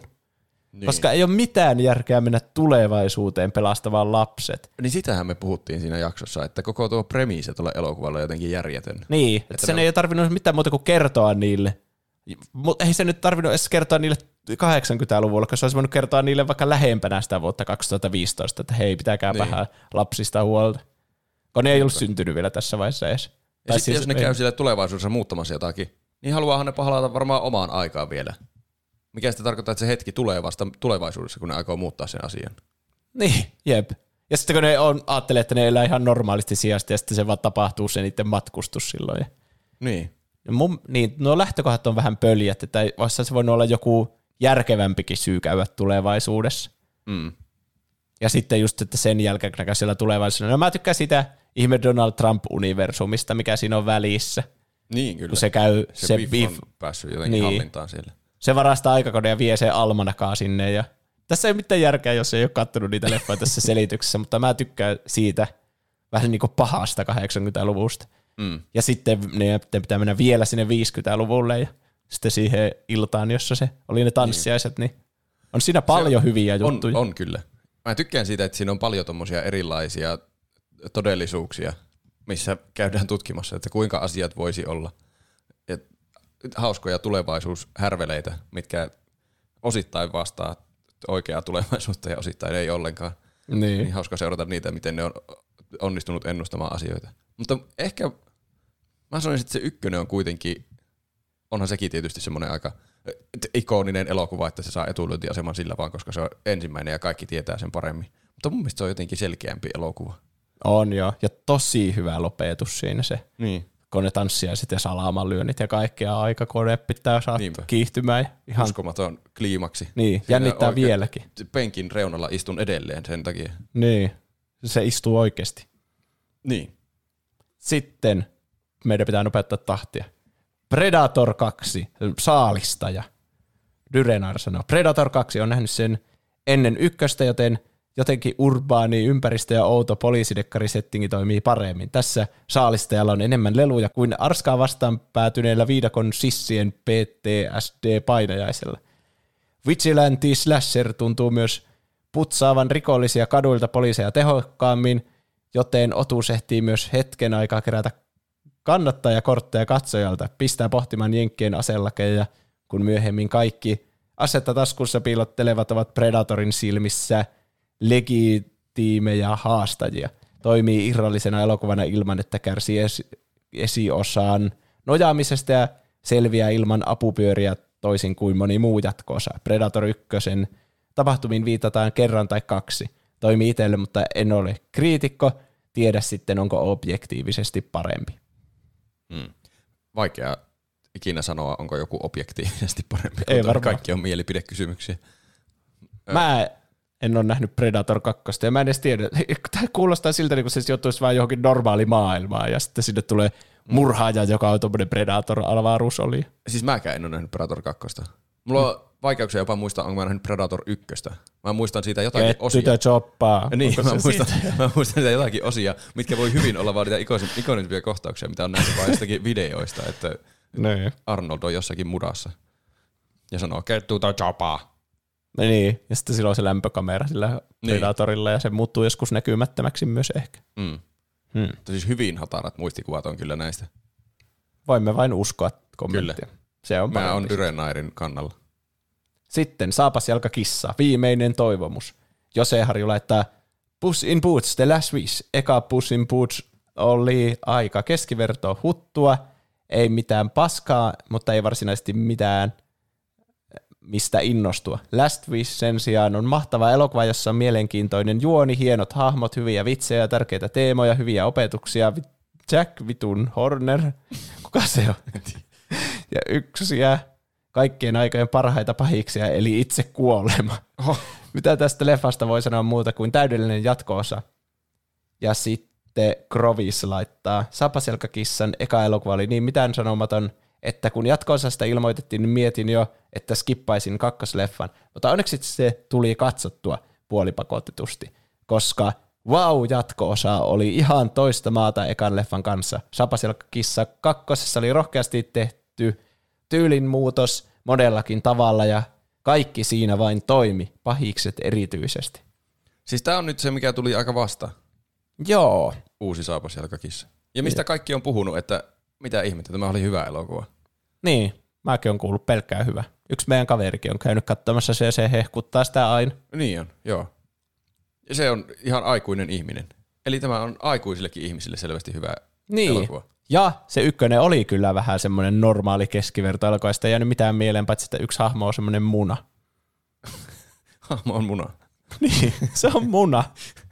Mi- minkä tyyppinen muna? semmoinen iso muna. Okei. Eikö sä on nähnyt sitä? En muista ainakaan munaa. Onko se se, se joku lastenkirjahahmo, se, ei mikä sen nimi on? Jonkun muurin päällä varmasti on joku muna. Hmm. Mäpä kato. Eikö? En muista. Humpty Bump, Humpty Humpty- Tyyristyller. Joo, se kuulostaa tutulta. Se se on, Joo. mitä mä mietin. Kyllä. Uskotaan siis, että Mä, parempi. mä uskon. Siitä on kuullut niin paljon hyvää siitä elokuvasta, että se on pakko olla parempi. Sitten salainen agentti 007 Istanbulissa. Allu Allu laittaa paras ykköstä parempi. Ja kakkosessa saattoi tulla jo 60 vuotta sitten, kun salainen agentti 007 Istanbulissa ilmestyi, eli siis From Russia with Love. Ensimmäinen elokuva Tohtori No tuntuu jännän jatko-osan rinnalla harjoituskierrokselta. Jos tähän viikon kysymyksen saa vastata kolmosia, niin sitten helppo mainita Kultasormi, jossa Bond-elokuva sai täydellisen muotonsa. Mä en ole nähnyt näitä oikein hirveästi, näitä vanhoja Mä Bondeja. joskus rupesin katsoa tuolta alusta asti noita bondeja. Olikohan ne jossain Viaplayssa? Varmaan ainakin melkein kaikki. Niin me otettiin projektiksi alkaa katsoa niitä. Ja en muista siis mitään, muuta kuin jotakin yksittäisiä ja maailman huvittavimpia kohtauksia. Semmoisia niin bondimaisia, että se joutuu johonkin hierontalaitteeseen, laitetaan jumiin ja se hieroo sitä liian lujaa, niin se Mitä meinaa kuolla siihen. On kuolla. niin. Kuinka lujaa se voi hieroa sitä? se, mikä selänpenytyskone se oli, se oli jossakin ihme spaassa. Ja sitten se vaan laittoi itsensä siihen. Ja sitten siinä näkyy, mun mielestä se oli kuvattu sillä, että siinä leikattiin semmoisen niin irtonaiseen käteen, ei, ei nyt irtonaiseen käteen, mutta siinä näkyy vaan käsi siinä kuvassa. Ja se laittoi sen mittarin johonkin semmoinen säätimen johonkin siitä laitteesta joku ultra hyper supervoima tai joku semmoinen kuolema. Se alkoi, alkoi vatkaamaan sitä bondia. Se meinasi kuolla siihen. Tämä on viittaus meidän pre-showhun, joten kaikki ei ymmärrä tätä, mutta siinä on se mun fysioterapeutti, joka sanoo, että kohta tuntuu perseeltä ja kääntää sen isommalle. Myös niissä vanhoissa Bondissa on jotakin ihan mahtavia. Se vaan jossakin vaiheessa vettää yhtä naista turpaan. Sen piti, sen piti saada nainen turvaa johonkin helikopteriin. Se piti sitä turpaa ja heitti sen sinne. Eikö se Sean Connery ollut jotenkin väkivaltainen naisia kohtaan muutenkin? Aa, en tiedä. Mulla on semmoinen olo, että mä oon kuullut tuosta, mutta mä en uska, uskalla vahvistaa tuota niin tämmöisen pelkän tuntemuksen perusteella. Totta. Mm. Ehkä ei kannata spekuloida sitten liikaa. Niin. Mutta ne vanhat Bondit on kyllä, ne on tosi hauskaa katsottavaa. Eihän ne mitään aivan uskomattomia elokuvia ole sillä niin nykyelokuviin verrattuna. Mun mielestä niin Casino Royale on paljon parempi kuin mikään niistä. Oh, todellakin. Ja se on jatkoosa hetkinen. Voiko sitä laskea? Mm. En tiedä. Mutta siis on kyllä, mä en muista noista ensimmäistä, Dr. Noon mä ehkä muistan jotenkin. Mutta tota Istanbulissa en muista kyllä tarpeeksi hyvin, että voisin sanoa kumpi niistä on parempi. Okei. Okay. Hmm. Mutta mä uskon kommenttia. Goldfinger oli varmasti ainakin hyvä elokuva. Totta. Se on jossa se pahis maalaa ne naiset kultaiseksi tai jotain ne kuolee siihen. Joo, se se oli. Shrek 2. Huldanen laittaa, oottekin tämän käsitelleet jo perinpohjaisesti ja muistaakseni silloin tulitte lopputulokseen, että tämä on ultimaattinen jatkoosa Shrek 2. piipari laittaa Shrek 2. Kaikki ensimmäisen osan vahvuudet, mutta satuu maailmassa leikittely nostettu potenssiin 10. Erinomainen twisti hyvästä haltiakummista. Niin ja tää. Ja sitten siinä on YouTube-linkki siihen I Need a Hero-kohtaukseen, jossa se laulaa se haltia, hyvä haltijatar sitä Holding Out for a Hero, sitä Bonnie Tylerin biisiä, ja sitten se ratsastaa Shrek sieltä. Oliko se kakkosessa Joo, joo. Holding Out for a Hero? Ah, okei. Okay. No siinä tapauksessa se on sitten paremmin. Mä oon mm-hmm. nähnyt ihan vasta katsoin uudestaan Shrek 1, koska en muistanut siitäkään oikeastaan mitään. Siinä on parhaita biisejä, joku halleluja, kaikki on surullisia Aa. koko ajan. Se, on se oikeasti ihan hyvä se Shrek 1 Joo, kyllä mä muistaakseni tykkäsin, tai ainakin tulvi nostalgiset lapsuusmuistot mieleen. Mutta sitten siinä on tosi paljon kaikkea draamaa ja väärinymmärryksiä ja just semmoista Joo, se hirveätä mudassa rypeemistä. Se, kirjaimellisesti ja kuvainnollisesti. Niin. Se oli kyllä, siinä aika semmoinen keskeinen kohta tapahtui justiin semmoisen väärinymmärryksen niin. takia. Mikä siis niinkö, niin huonoilla todennäköisyyksillä tapahtuneen kaikki sattumat justiin sillä, että joku kuulee tietyn kohdan lauseesta vähän väärin ja sitten Niinpä. vetää omat johtopäätökset ja ei niin halua puhua asiasta edes, vaan lähtee johonkin mököttämään. Niin, tuommoista on niin ärsyttäviä. Ja siinä, kyllähän siinä pieniä väärinymmärryksiä tapahtuu siinä kakkososassakin, mutta ne jotenkin vaan yli katsotaan ja sille, tai sille, että niihin ei jää rypeämään se, oh, ei se tykkää musta, ja sitten tai vitsin kukka ja repii siellä, että mä mm. vihaan rakkautta ja semmoista, että semmoista, se on ehkä niin, ja just se Holding Out for a Hero-kohtauksen takia. Mulla tulee kylmät vedet, kun mä edes mietin sitä. No joo, sen Holding Out for a Heron takia mä kyllä valitsen kakkosen ehdottomasti. Myös Murdoch laittaa, ei tässä pysty enää oikein mitään mainitsemaan. Shrek 2 on parempi kuin Shrek 1 ja aivan timanttinen kokonaisuus. Loikoilua laittaa Shrek 2 ehdottomasti paras leffa koko sarjasta ja Iso Aho Rasmus laittaa Shrek 2 on paljon parempi kuin Shrek 1. Siinä tuli monta kommenttia siitä. Tuli kyllä. Leffasta. Tosi hyvä. Kannattaa kuunnella meidän aiheet. Shrek 1 ja 2 on erikseen. Mun mielestä aiheet. Aa. Jos mä muistan oikein. Voi olla. Vai mitä Pene? Sieltähän se tulikin. Spider-Man Across the Spider-Verse. Sä katsoit tää vasta elokuvissa. Aa, niin kattoi. Alol laittaa, onhan näitä muutamia melko tuore Across the Spider-Verse on mielestäni tarinallisesti vahvempia, muutenkin kokonaisuutena parempi leffa, vaikka ei yht, yllättäkään yhtä positiivisesti kuin eka. Oskari koilettaa Spider-Man Across the Spider-Verse ja Rasse 2507 laittaa Across the Spider-Verse. Se oli kyllä tosi hyvä. Mutta tuo siis todella va- suorastaan mahdoton tämmöinen sophien valinta, yrittää valita kumpi niistä on parempi. Koska mm. toinen lapsi yllätti niin positiivisesti ja toinen lapsi oli kovat odotukset ja se vaan täytti ne odotukset. Että kumman sitä nyt sitten tappaa? mitä, mitä tarkoittaa edes Sofien valinta ja pitääkö se oikeasti tappaa joku lapsi? Mä en, mä, en, mä en ole ikinä nähnyt sitä elokuvaa, mutta mä tiedän vaan sen kohdan siitä, että se pitää valita jotenkin toinen lapsi pitää pelastaa, ainakin tietääkseni. Ja sitten se on kaikki mahdottomat valinnat elämässä on Sophie's Choice. Okei. Okay. Niin tämä on nyt semmoinen. Into the Spider-Verse oli, kun siihen meni niin täysin ilman odotuksia. Ja sitten mm. se olikin aivan mahtava elokuva. Siitä on tullut varmaan yksi lempielokuvista, mitä olen katsonut pitkään aikaa. Mutta sitten tuo Across the Spider-Verse oli, tos, se oli niin hyvä kuin mä odotin sen olevan. Ja sitten siinä on myös paha, koska se jää vähän semmoiseen cliffhangeriin. Niin sitä on vaikea ajatella semmoisena niin samanlaisena kokonaisuutena kuin sitä ensimmäistä. Niin, että jos se ei saa mitään hyvää tyydyttävää loppua, niin sehän huonontaa sitä sitten. Niin, että mun pitäisi nähdä niin se, sen jatko-osa vielä että voisi arvioida paremmin, onko se parempi kuin se ihan ensimmäinen. Niin. Toistaiseksi mä ehkä sanon, että se ensimmäinen oli parempi ihan vain sen takia, että mä haluan päätöksen siihen tarinaan ensiksi ennen kuin valitsen mitään. Toisaalta mä valitsin justiin. Mä sanon ensimmäinen. Okei. Okay. Kumotaan siis nämä kolme kommenttia täysin. Huonoja kommentteja. Tuli muuten mieleen, että eikö outoa, kun se rekissä on teemana se, että kauneus on sisäistä ja vaikka mä oon tämmöinen jätti, niin silti mä voin olla mukava ja yllättää ja rakastua ihmisnaiseen ja muut. Ja sillä ulkonäölle väliin. Mutta sitten sä oot lyhytkasvuinen, ne haista vittu lyhytkasvuinen. Sä oot ihan niin. nolo, kun sä oot noin lyhyt. Niinpä. Mutta on se myös vähän ilkeä ihminen se. No on, Mutta siitä tehdään kyllä paljon vitsiä siitä, kuinka lyhyt se on. niinpä. Aika hassu. On kyllä. Sitten päästään isoihin pelaajiin. Star Wars episodi 5 Imperiumin vastaisku.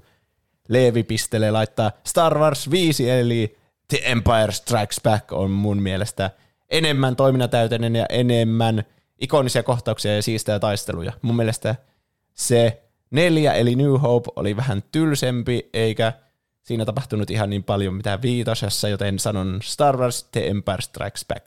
Eero Olavi laittaa Imperiumin vastaisku mielestäni parempi kuin alkuperäinen Star Wars. Ja FVCKS Vale, miten hän tuo pitäisi, Foxwell laittaa Star Wars Empire Strikes Back on kaikin puolin parempi leffa kuin ensimmäinen. Kyllä mä oon samaa mieltä. Onhan se selvästi paras niistä kuudesta. Niin, Tai siis Yhdeksästä. yhdeksästä. tai itse asiassa 12 tai jostakin, vai kym- paljon niitä on, en mä edes tiedä. En minä tiedä. 11. No, Se, siitä me ollaan puhuttu siinä Star Wars-jaksossa aika tarkasti siitä ni- niiden vertailusta. Mm. Ja joo, kyllä se viitonen on paras.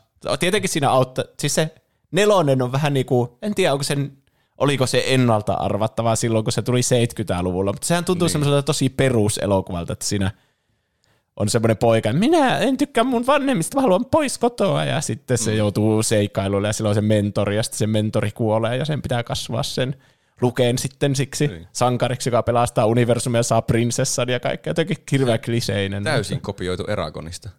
Ai niin, niinhän se meni. Ja sitten- aina, aina yllättyy, kun katsoo uudestaan niitä, kuinka isossa osassa siinä on se niillä aluksilla lentäminen. Niin. Et siinä on tosi vähän niitä itse Jedi-asioita. Niin, siis ainut Jedi-miekkailu siinä ekassa on se Obi-Wanin ja, tai Ben Kenobin ja sen Darth Vaderin välinen. Ja se on maailman kököin. niin on. No pari kertaa vaan huitoo se. Se ei ole vanhentunut ollenkaan hyvin se miekkailu. Niin. Ja sitten sillä huomio, huomio herpaantuu sillä Ben Kenobilla hetkeksi, ja sitten se tappaa sen semmoisella yhdellä huitosella. Tuntuu, että ne näyttelijät on vanhentunut niin paljon, että se miekkailu on vanhentunut tosi huonosti. Että ne ei vaan pysty tekemään mitään muuta kuin pitämään miekkaa ojossa hetken Niin. niin. aikaa. Ja sitten, että oi, mikä ristikkosana se olikaan aamulla siinä. Ja sitten, oi, voi ei nyt kuoli. Niin. Mutta tai siis tämä on eka elokuva, olisi voinut kästetä vähän semmoisen jotenkin menevännämmän Ben Kenobi ja laittaa Darth Vaderin jonkun stuntmiehen sinne sisään ja vähän jotain actionia. Mm. Tai sille. se on varmaan kömpelöin taistelukohtaus, mitä on olemassa Niin. niin. elokuvissa. Ja siis mä en ole pienenäkään ihan hirveästi tykännyt siitä lopuun, siitä avaruustaistelukohdasta, kohdasta, kun se on vähän just semmoinen, että kuvataan eri niinku niitä lentäjien niitä istuimia ja sitten ne just puhuu jonnekin puhelimeen. Red one standing by. Mm. Sitten vaan ootella, että on siinä se yksi hyvä kohta, missä se yksi sanoo, they came from behind, ja sitten se räjähtää ja kuolee. Mutta se saattaa myös olla ihan hyvin siitä kuutosesta, kun siinäkin oli samanlainen lopputaistelu, että en mä ole ihan varma. Menee kyllä vähän sekaisin. Mutta on siis, se, se vitonen on paljon parempi ainakin kuin se nelonen. Niin. niin paljon kiinnostavampi se Luken ja Vaderin säätö siellä. niin, siinä tulee vitsi niitä bounty huntereita ja Boba Fett Niin, tulee nekin siinä ja sitten Yoda tulee siinä, no siellä Dagobassa ja Niin tuliko, Leijalla ja Hanilla on romanttisuutta siinä. niin olikin. Sitten Onhan se- Han, Paljon parempi. siinä on äh, rakastan sinua, tiedän kohtaus. Siinä elokuvassa on niin kaikki hyvät kohdat Star Warsseista. Niinpä. Oikeastaan koko, vitsi, koko elokuvasarjan kaikki hyvät kohtaukset. Niin. Ja sitten vielä kä- käsi lähtee. Ja on isä. Niin, perhana. Herra jästä. Mutta sitten oli jotkut laittanut myös episodi kolme, Sithin kosto. Visaenator laittaa, Terminator 2 olisi varmaan valinta, mutta odottakaapas, kun kaivan nostalgiaa lasit laatikosta. No niin, kohtaloiden kaksintaistelu oli hieno. Kyllä, ja seuraavassa leffassa tulee pieni vihreä mies, joka hyppii ruudulla niin kuin superpallo konsana, mutta eeppiset kohtaukset jäivät ehkä turhan vähälle. Ei mikään politikointi pikkupoikaa kiinnosta, mutta seuraavassa tulee heti leffan alkuun avaruustaistelua ja do it. Kaikenlaista taas tapahtuu ja sitten hello there ja General Kenobi. Ja neljä, siis neljä lasermiekkaa, piu, piu, ja takaa ajoa. Young Offet, Young Offet Wannabeat ammuskelee pitkin leffaa Jacksonin samppauttaa mittaa papan kanssa Execute Order 66 ja angstiteini ilmoittautuu reippaasti oman ikäluokkansa alapuolella oleviin miekkailuturnajaisiin.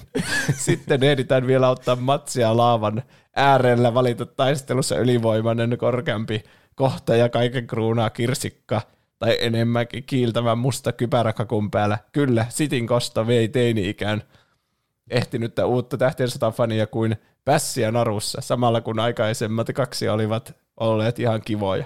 Toki tässä pitää vähän venyttää kysymystä, että katsotaan Star Wars-trilogioita omina entiteetteinään, eikä verrata oikeaan alkuperäiseen, eli nykyään – neljä, sarjan neljänteen osaan, eikä myöskään verrata ensimmäistä ja sen jatko-osaa, vaan kolmatta, joka jatkaa näistä sitten.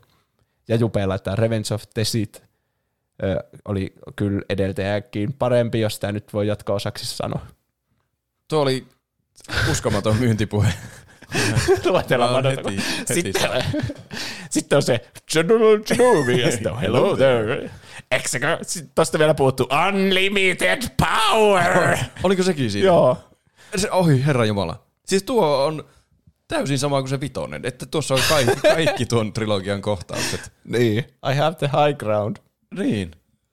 Siis ihan selkeästi parempi. She kuin, has. She has.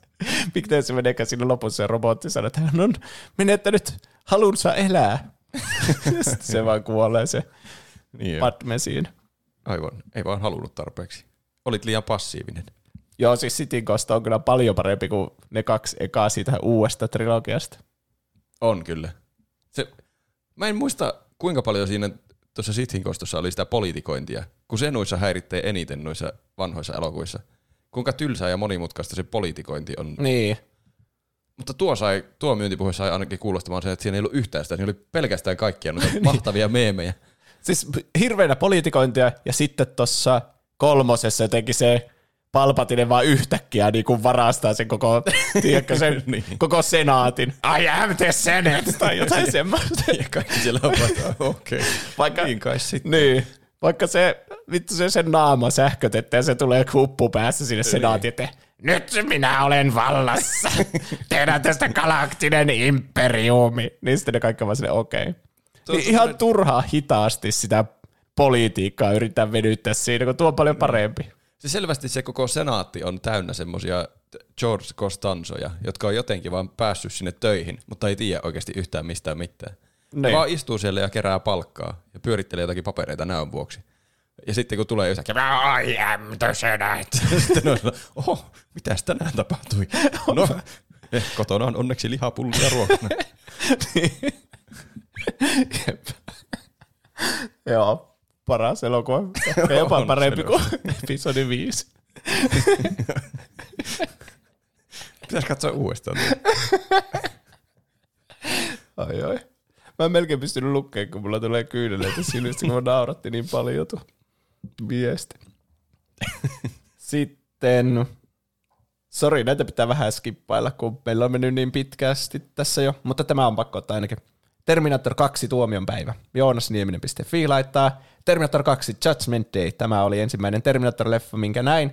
Selkeästi parempi kuin ensimmäinen ja myös muita jatkoosia heittämällä parempi. VFX-tuotantoa tässä leffassa oli myös aikansa edellä, mitkä kestää tänäkin päivänä katselun. Miettikää nykyäänkin olisi kova homma tehdä täysin krominen ja kiiltävä henkilö, joka olisi vieläpä mätsättävä näyttelijän liikkeisiä saumattomasti feidattava.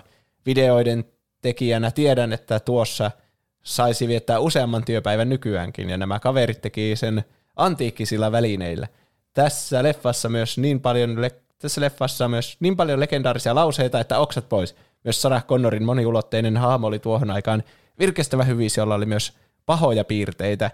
Terrorismin myötä saavutettava parempi tulevaisuus ja sitten vielä perusteluihin lisäys alussa tulevaisuudesta tulleiden hahmojen motiivit pidetään hyvin pimennossa. Oletus on, jos on katsonut Terminator 1 ensin, että Arnoldin Terminator jahtaisi John Conneria, mutta spoiler alert onkin Johnin suojelija. Myös Sarah Connorin ensireaktiot Arnoldin Terminatorin erinomaisia, erinomainen, koska hän ei tiedä muutosta. T2 kääntää Arnoldin, Terminaattorin ja Sarah Connorin hahmojen roolit, T800 on hyvissä ja Sarahilla on pahiksen kaltaisia tavoitteita. Sitten Kalatalous Jussi laittaa varmaan sata samaa vastausta, mutta Terminator 2 oli ehkä ensin oli ehkä semmoiseen sweet spottiin itselle osunut leffa, sopivan ikäinen, sopivan maa, sopiva maailman aika ja jne. Ja Juuso on legenda. Kiitos. Juuso on legenda. en lisännyt tuota itse. Itse ja laittaa Terminaattori 2, ei tarvi perus, tarvitse perusteluja. Ja Olli Legendarisi laittaa Terminator 2 on paljon parempi elokuva kuin se ensimmäinen. Terminator toimii hyviksenä paremmin ja kohtaukset on toisessa osassa jotenkin paljon muistettavampia ja tyylikkäämpiä. Ja sitten LVCA Bill laittaa itse sanoisin, että Terminator 2 tuomionpäivä on parempi kuin alkuperäinen. Tässä, Tässä on ehkä paljon. suurin konsensus, mitä on olemassa. On. Tämähän on vaikea olla eri mieltä, koska näissä on täsmälleen sama juoni näissä kahdessa elokuvassa. Ja mm. Musta tuntuu monesti, että Terminator 2 on melkein niin joku remake siitä Terminator 1. Niin, paranneltu versio vaan. Niin, jep. Se on, on se paljon kiinnostavampi se Arnold niin hyviksenä. On, joo. Että se, se John Connorin kanssa menee siellä. Hasta la vista. Baby. Ja mitä muuta se sanoo. Ei muista, että muista vaan hasta la vista, baby. Ne. Sen se ainakin oppi sanomaan sinne elokuvan varrella. Jep. Joo, ja sitten se pahis on ihan sikaa pelottava, kun se on, on. se muotoutuva, ja sillä tulee jotain piikkejä vaikka kätteen niin. ja lyö niitä läpi, ja sitten se puhelimessa matkii jotain, toi, hetkinen se tapahtuu myös siinä ekassa elokuvassa. Ja se tuntuu ihan voittamattomalta se pahis, kun se vaan menee kaikesta läpi. Eikä sitä saa mitenkään tuhottua. Niin. Se epätoivo iskee. Vittu se hyppää jostakin autosta ja siellä tulee semmoiset koukut käsiksi ja se tarttuu siihen toiseen autoon. Ihan hirveän mm. pelottava. Ja siis tämä elokuva, jos joku on hyvin säilynyt. Mä aika vasta kattoin nämä ykkösen ja kakkosen. Niin siis aivan täydellisen katsottava vielä nykypäivänäkin. Niin, tämä on todellakin siihen aikaan varmasti oli aivan uskomaton ilmestys erikoistehosteineen. Niin, varmaan niitä käytellään jotenkin silleen, että säästeliäästi, että joka kohtaus ei ole joku CGI-llä tehty. Niin. Mm. Mutta oli tässä aika paljon 90, mikä 91 tämä tuli. Että koko niin, hahmo on välillä niin semmoinen kokonaan CGI. Niin. niin. Aika hyvä. Ja siinä ykkösessä on just niitä, että kun Terminaattorilta on lähtenyt se vaikka se iho kokonaan pois, niin se näyttää just semmoista stop motion animaatiolta. niin. Se näyttää niin kuin se voisi olla ihan hyvin hahmo jossakin urpossa ja turpossa. se vaan näyttää koomiselta eikä yhtään pelottavalta. Sitten tuli Blast from the past. Urpo ja Turpo yllättäen Terminaattorista. siinä on sellainen robottihahmo siinä Urpossa ja Turpossa, joka sanoo, että minä teen teistä hakkelusta. Mä en muista tuommoista robottihahmoa. Et vai? Oi ei. Se on jäänyt mieleen kyllä. Pitää löytää urpoa ja turpoa jostakin. Hmm. Mutta mä oon kyllä, on kyllä samaa mieltä, Terminator 2 on parempi kuin yksi. Kyllä, se on päätetty. Päätetty. Vaikka aikamatkustuslogiikka toimii eri tavalla niissä. Mutta ehkä Aa. meidän pitää tehdä Terminaattorista omaa jaksoa joskus. Niin, kyllä. Eikö meillä ole Terminaattorista jaksoa? Ei kai. Oho. Hm. Se täytyy joskus tehdä kyllä. Mä nopeasti mainitsen Bluekkanan laittoa, että Teenage Mutant Ninja Turtles Out of the Shadows oli parempi kuin se ensimmäinen. Mä en ole nähnyt niistä kumpaakaan, mutta mä olen kuullut samaa, että se jatkoissa oli jotenkin värikkäämpi ja semmoinen sarjakuvamaisempi kuin se eka. Okei. Okay. No niitä Michael Bain. Mika Tapio laittoi Thor Ragnarokin, ja se on kyllä oikeasti paljon parempi kuin ne kaksi ekkaa Thoria. On kyllä. Siinä on aivan erilainen fiilis. Niin, jep. Thor toimii paljon paremmin semmoisessa ympäristössä. Mm. Siellä, mitä se oli jossakin gladiatoriareenalla, ja sitten siinä oli paljon enemmän Lokiin kanssa jotain semmoista. Niin oli. Ja se ei ollut semmoista se pitkäveteistä Shakespeare-draamaa, vaan se oli hauskaa toimintaa. Niin. Mukavampi katsoa. Hattukauppias laittaa Toy Story 2 tekee kaiken mitä hyvän jatkoosan pitää. Se laajentaa maailmaa, jatkaa ekan elokuvan teemoja ja luo uusia teemoja – mukaan kuten leluun hylkääminen. Bonuksena ensimmäistä elokuvaa parempi animaatio. Ja sitten Enemi Maria laittaa, kauhean moniahan näitä ei ole, mutta esimerkiksi Toy Story on sellainen, että erityisesti kolmonen on tarinallisesti timanttia. Toki varmasti vaikuttaa Inasen myös se, että teknologia animoinnin takana on kehittynyt aivan valtavasti ensimmäisen osan jälkeen. Ja Between the Headphones laittaa Toy Story 3 on ehdottomasti paljon parempi kuin mikään muu Toy Story koko sarjassa. Mä, Toy Story tuli mullakin yhtenä semmoisena mieleen. Toy Story 1 mm. ei ole mitenkään huono elokuva. Se on ihan tosi hyvä ja se on mulle eri, se on niinku mun leijona kuningas. Mä katsoin sitä kyllä tosi paljon. Ja, Mm. mutta Toy Story toimii paremmin mun mielestä. No, Kakkonen oli tosi pitkä yksi mun lempielokuvista, ihan semmoinen täydellinen, mutta kolmonen on myös tosi tosi hyvä. Ne on kyllä hyviä. Ne molemmat on niinku kymppejä ja se ykkönen on niinku ysi, mä sanoisin. Joo. Ja niistä kyllä huomaa, kuinka on teknologia kehittynyt siinä välissä. Niin. Että se y- ykkönen on vähän semmoinen janky välillä. Se on Pixarin tuntuu- eka elokuva. Niin, tuntuu Niin. vähän semmoiselta niin osittain pukiselta tietokonepeliltä. Mutta niissä myöhemmissä ei kyllä enää kiinnitä edes huomiota mihinkään, että se olisi animoitu, vaikka se on animoitu. Niin. Ja siis ehkä Toy Story 1 on vähän semmoinen niinku Shrek 1, että siinä on liikaa semmoista synkistelyä ja mun mielestä se, kun Basilla ja Woodylla on hirveä riita ja kaikkea, ja sitten varsinkin se, kun Basille tulee eksistentiaalinen kriisi, kun se tajuaa, että se on lelu ja sitten se repii mm. itsestä niitä tarroja. Jotenkin siitä tulee pahaa mieli itsellekin katsoa No sitä. Mutta sitten kakkosessa ja kolmassa on niinku kavereita ja partnereita ja kaikkea. Siinä keskitytään enemmän niihin hauskoihin juttuihin ja Mm. tosi hyviä toimintakohtauksia ja hyvät pahikset niissä. Ja se Mä- Kelsey Grammer oli kakkoressa, eikö ollutkin? Kuka se? Se ihme hakkuutyyppi. Se, Joo, paukkupete. Joo. se. Kakkosessa on parhaat pahikset. Siinä on paukkupete ja zurk molemmat. Niin siinä oli surkikin. Niin. Aivan. Ja sitten siinä on ihan sika hyvä kohtaus siinä kakkossa, kun se Rex pelaa sitä peliä, sitä Buzz Lightyear-peliä, ja sitten se on semmoinen niinku tosi hienoilla grafiikoilla tehty se siinä introssa. Eikö nää muista? En, en täydellisesti kyllä muista. Ai jaa. Se on vähän niin kuin kolmosessa sitten on se leikkikohtaus, missä ne, se on se juna takaa ja semmoinen, että ne on vähän niin kuin ne lelujen mielikuvitus näytetään siinä. Mä en muista mistään mitään. mä, mä muistan kolmosesta suurin piirtein vaan sen tarhan ja nallen. Niin. Ja kuinka se oli ilkeä. Aa, ja siinä oli se kaatopaikkakohtaus. Vitsi, noista on vaikea Niin, sanoa, että kyllä. kumpi on parempi. Kolmonen nojaa tosi paljon nostalgiaan, että se on parempi, kun on tykännyt hirveänä ykköstä ja kakkosesta pienen, niin sitten tuntuu, että minä olen tuo Andy ja joudun Niin. luopumaan leluistani. Mm, se on kyllä surullinen. Niin. Molemmat on tosi hyviä. Joo, Ja- kyllä mäkin olen ehkä sitä mieltä, että joko kolmonen tai kakkonen on parempi kuin ykkönen. Jep.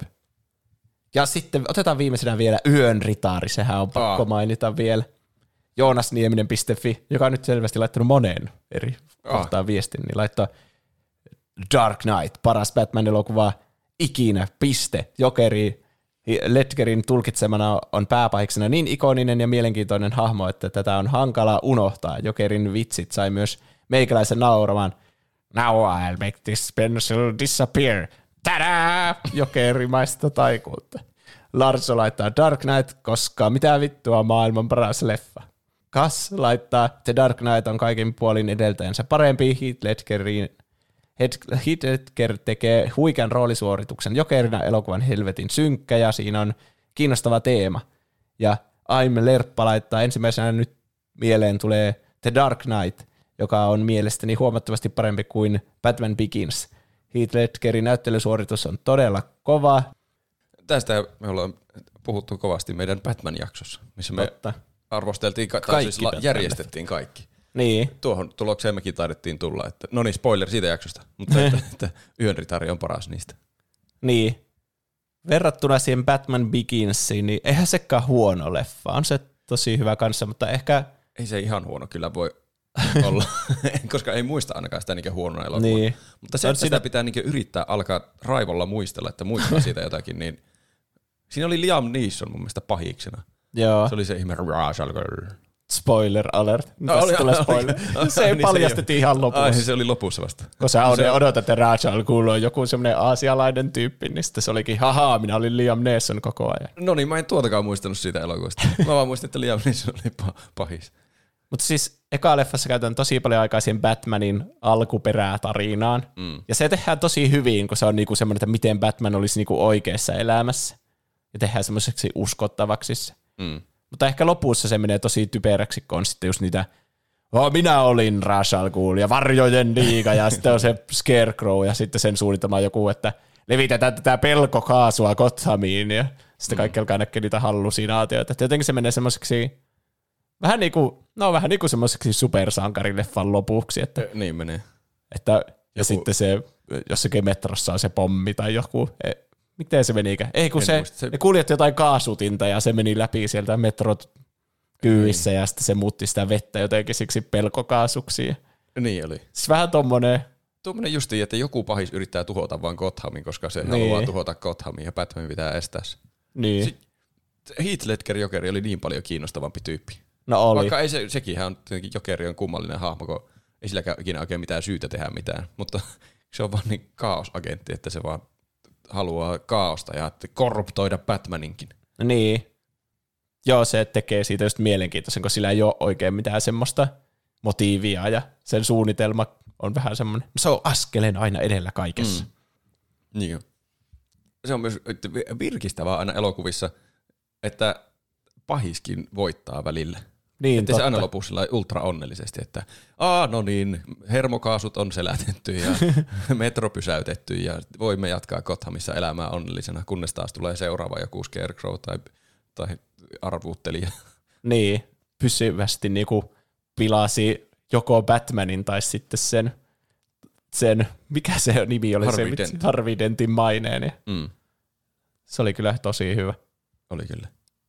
Hmm. Ja se tuntuu semmoiselta enemmän semmoista oikeaan maailmaan sijoittuvalta toiminta-elokuvalta, mikä voisi tapahtua. Mm.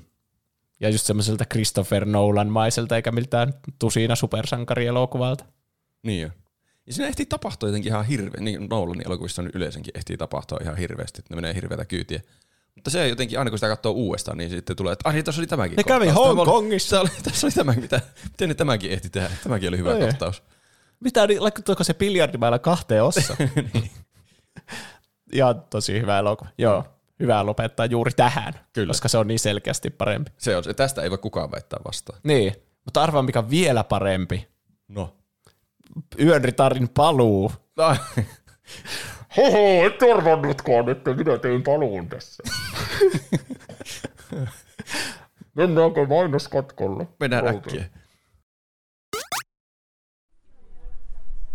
Eikä se siis edes liikahtanut, kun mä tönäsin sitä. Sillä oli vähän niinku kädet taskussa ja sitten oli se seteli taiteltuna.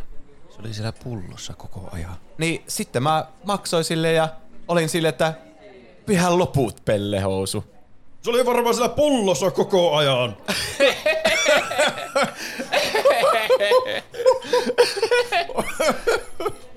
Tapahtuuko sinullekin aina näin? Vievätkö karismaattisemmat kaverisi parhaat juttusi vain suuremman äänenvoimakkuuden ansiosta? Tuntuuko, että olet porukkasi hauskin jäsen, mutta et saa ansaitsemaasi kunniaa?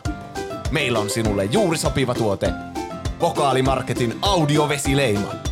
Nyt voit upottaa juttuusi tunnistettavan audioartifaktin, jolla juttuvarkaat saadaan kiinni itse teossa. Audiovesileiman avulla voit olla huoletta, sillä jutun naurut menevät aina varmasti oikeaan osoitteeseen. Ja sitten kun me mentiin sinne alueelle, niin mentiin tietenkin heti ensimmäisenä tiskille. Arvatkaapa, oliko se körmy just siinä vieressä. Se veti kauheat pultit sitten, kun se näki, että Körmy oli varmaan itse lentänyt pihalle. Timon juttu. Mä siinä avaan just sen tölkin. Huhhuh, olisittepa nähnyt se ilme. siis selvästi Körmy oli vaan itse lentänyt pihalle. Timon juttu. Häh? Häh? Siis, pöllikö nää just ton jutun Timolta? Häh? No en kyllä pöllinyt. Ke- keksin vaan ja sanoi. No, no mutta kuuluu, että Timon juttu.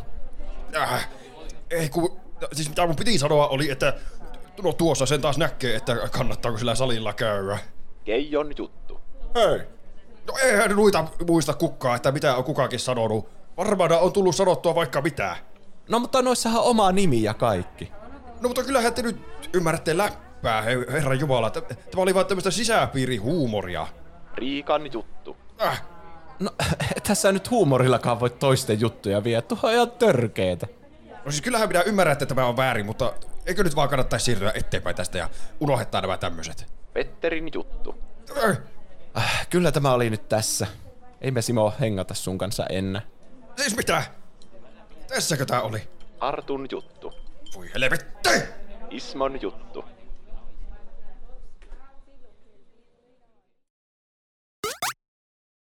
Tervetuloa takaisin Kiitos. mainoskatkolta. Puhutaan elokuvasta, jolla ei ole mitään jatko-osaa. Ehkä onko parempi niin, en tiedä. Niin, se selviää tässä, mikä tämä on, aiheessa, aiheessa, menin sanoa elokuvassa. Se selviää tässä, onko parempi olla jatko vai olla olematta. Tämmöinen Skifi-toiminta-elokuva vuodelta 2004 kuin I, Robot. Kyllä. Will Smith ei tykkää roboteista, mutta Ei. joutuu elämään asian kanssa. Koska robotteja on paljon täällä kaupungissa. Kyllä. Robot Cityssä. se, tämä aihe oli mun mielestä eh, hauska valinta. Onneksi Kiitos- olkoon, kiitos Roope, minä. hyvän Kiit- valinnan. Olipa hyvin valittu. Ai että, kun sä puhuit siinä viime jaksossa, että sä katsoit tätä paljon pienenä, ja mm. mä oon myös katsonut tätä paljon pienenä.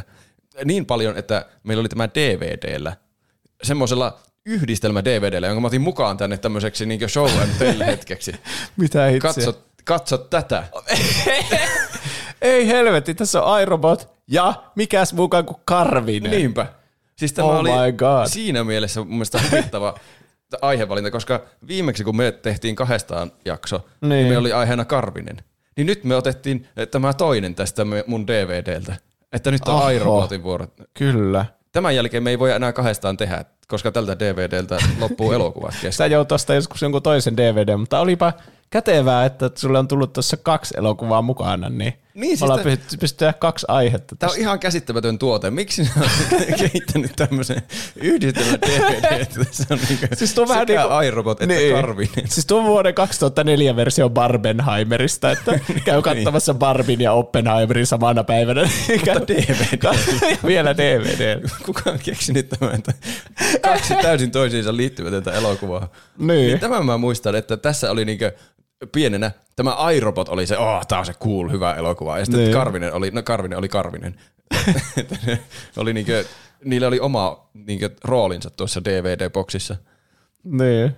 Oho. Tuntuisi, että olisi helpompi myydä DVD sillä, että siinä on yksi elokuva eikä kaksi elokuvaa. Että joutuu ostamaan niin toisen elokuvan sen lisäksi, että haluaa katsoa vaikka iRobotin, niin mitä helvettiä, tässä on Karvinen mukana. Niinpä. Katsekin pitää sitä katsoa. Tosi outo kombinaatio. Mä ymmärrän, että joku trilogia on vaikka yhdessä Niin. paketissa, mutta sitten että kaksi eri randomia elokuvaa, jotka ei liity mitenkään toisiinsa. Mä en tiedä, mi- en tiedä mistä tuo on edes tullut meille. Mä oon varmasti saanut sen joskus tai ostanut joskus. Niin. Ta- Vähän niin. siistiä. Mutta nyt äh, tässä aiheessa koetaan käydä iRobot siis läpi. Ja tuota, yritetään päättää, että on, onko se oikeasti niin hyvä kuin mitä nostalgia sanoo. Koska mä muistan, että mä katsoin sitä monta kertaa silloin pienempänä ja tykkäsin mm. joka kerta. Joo, mä kans. Oliko se mulla niin tossa, ehkä se oli mulla UMDllä. Oliko? Mä luettelin silloin niitä. PSPllä katsottiin leffoja. Kun mulla Voi oli se olla. Robots Se ja Se Karvinen. sulla ainakin oli. Että Ah, sulla tuli- oli Karvinenkin joo, siinä. Joo, se oli Karvinen siinä. Se on uskomatonta. Kaikki maailma on pyöreä. Niin, maailma on pyörä. se, on, se on lopputulos tässä. niin. Ö, ö, pieni spoiler, spoiler alert. Mulla oli yllättävän mukavaa katsoa tätä elokuvaa. Joo. En tiedä kuinka iso osa sitä niin nostalgiaa, mutta mä pelkäsin paljon pahempaa. Niin mäkin. Tämä on yksi parhaita leffoja, mitä me ollaan katsottu tämän podcastin takia pitkään aikaa, että tämä oli paljon parempi kuin Morbius, tämä oli paljon parempi kuin Perhosvaikutus, tämä oli parempi kuin Robots. Joo, Mielestäni tämä oli oikeasti aika hyvä. siis tämä on monesti tämmöinen tilanne, kun ottaa jonkun tommosen lapsuuden elokuvan, niin siinä on suuri riski, että tämä menee nyt ihan pilalle. Mä voin enää Niin. ikinä katsoa tätä. Että siis tässä tulee ensinnäkin olo, että mä oon lapsena ollut aivan idiootti, että mä oon tykännyt tämmöisestä. ja lisäksi mä pilaan jonkun hyvän lapsuusmuiston. Niin. Mutta siis tämä oli parempi kuin mitä mä odotin. Mä en, se oli mulla oikea uhkakuva, että mä nyt menee pilalle, mutta ei, ei se mennyt. Se oli viihdyttävää katsottavaa, mutta musta tuntuu, että kun mä aletaan käymään juonta läpi, niin tääkin niinku hajoaa ihan Siis- palasiksi. Joo, ei, ei täydellinen elokuva missään, missään nimessä. Siis se mun mielestä siinä mielessä kiinnostaa, että tässä on paljon semmoisia nykyajan tommosia teknologia dystopisia elementtejä paljon käsitellään. Niin. Ja ihan kiinnostavia ajatuksia herättää tommoseksi niin blockbuster-mähinäksi. Mm. Ja hy- hyvän näköinen edelleen tuo On elokuva. joo, Tämä oli tosi hyvä Oscar, CGI. Oscar-ehdokkuuden visual-efekteistä. Joo. Ja se kyllä ei häirinnyt ollenkaan ne robotitkin, vaikka ne Niinpä. on 2004 vuodelta. Siis Varmaan ne on tehty niinku tarkoituksella semmoisiksi uncanny väliroboteiksi, Niin että niillä on semmoiset ouot naamat. Mm. Niin, että ne ei edes yritä mitenkään olla hirveän ihmismäisiä. Niin. Ja ei mulla ikinä tullut semmoinen olo, että kun ne juttelee vaikka sen Sanin kanssa, vai mikä sen nimi olikaan, mm. että ne vaan, että Haane puhuu jollekin tennispallolle, vaan kyllä se aina tuntuu sille, että siinä on se yksi hahmo mukanakin. Ja niin tuntuu. Se oli kyllä yllättävän hyvin tehty. Niin. Mutta siis kyllä, sitten kun sitä juonta alkaa käymään läpi, niin mä, sie- siellä on erittäin pöljiäkin asioita varmasti On. joukossa. Jep. Ö, tässä alkuun esitellään heti nämä niin robottilait. Ne Isaac Asimovin kirjoittamat. nämä- Niin. Eikö sä ole tehnyt jonkun kirjan, jonka nimi on iRobot?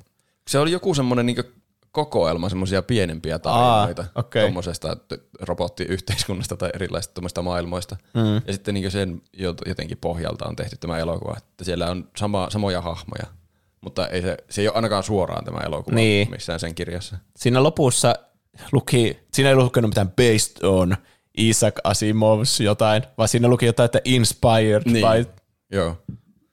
Että se vaikutteita on otettu, hahmoja on otettu, mutta että vissiin tämä on kuitenkin kirjoitettu ihan ainakin suurin piirtein itsenäisesti. Jep. Ensimmäinen laki on, robotti ei saa vahingoittaa tai asettaa vaaraan ihmistä. Että et, ei, saa, ei saa vahingoittaa ihmisiä. Ja robotin on, robotin on toteltava ihmistä, kunhan ei riko tuota ensimmäistä sääntöä. Että ei voi käskeä Robotti, robottia. tapa tuo. Hetkinen, hetkinen, meni pieleen. en tapa rikkoa ensimmäistä sääntöä. Robotin on suojeltava omaa olemassaoloa, kunhan ei riko noita kahta edellistä sääntöä. Hmm. Ihan yllättävää sääntöä. Mutta ehkä se on järkevää, ettei ne vaan itse hyppää johonkin silppuriin, jos se olisi järkevin ratkaisu jossain tilanteessa. Mutta entä jos on junaraide, joka on menossa ihmisen päälle, ja sitten toisella puolella on eh, vaikka vähemmän ihmisiä, ja sitten sanoo sille robotille, että väännä vivusta ja käännä se niin, että yksi kuolee kuuden sijasta, niin voiko se kääntää sen? En, kyllähän se ainakin oli laskenut siinä elokuvassa Ai todennäköisyyksiä, niin, totta. että se pelasti sen Will Smithin auto. Eli kyllä se jotenkin niinku, niin, totta. Mm. Eli se laskelmoi sille, että mikä on järkevintä pelastaa niin. sillä hetkellä, jos se ei voi pelastaa monta. Mutta se ei yhtään tunteen perusteella tee päätöksiä, mikä on Will Smithille todella iso ongelma sitten. On. Ja siitä tämä siis alkaa tämä elokuva. Will Smith herää huoneestaan. On vuosi 2030. Mikä, niin, se on jossain tulevaisuudessa, jossain Chicagossa, kohan tämä Niin. oli. Ja se on hyvin futuristinen se kaupunki. Että Se on just semmoinen, että vuonna 2004 se on ollut sille vau, tuo päivä on kyllä siisti sitten, kun se tulee, mutta nyt kun se kohta on todellisuutta, niin, Niin. niin. tajuaa, että robotit on vaan ihan tylsiä jotain volttikuskeja periaatteessa. niin. Eikä ne ole tommosia antropomorfisia. niin, jep, ne on vaan semmoisia renkailla meneviä. Niin. Se on Tässä, tosi, tosi epäkäytännöllinen suunnittelu varmasti robotille, tuommoinen niin ihmismuoto. no sitä mä just mietin, että miksi ihmeessä ne on luullut, että robotit olisi tommosia ihmisen kaltaisia.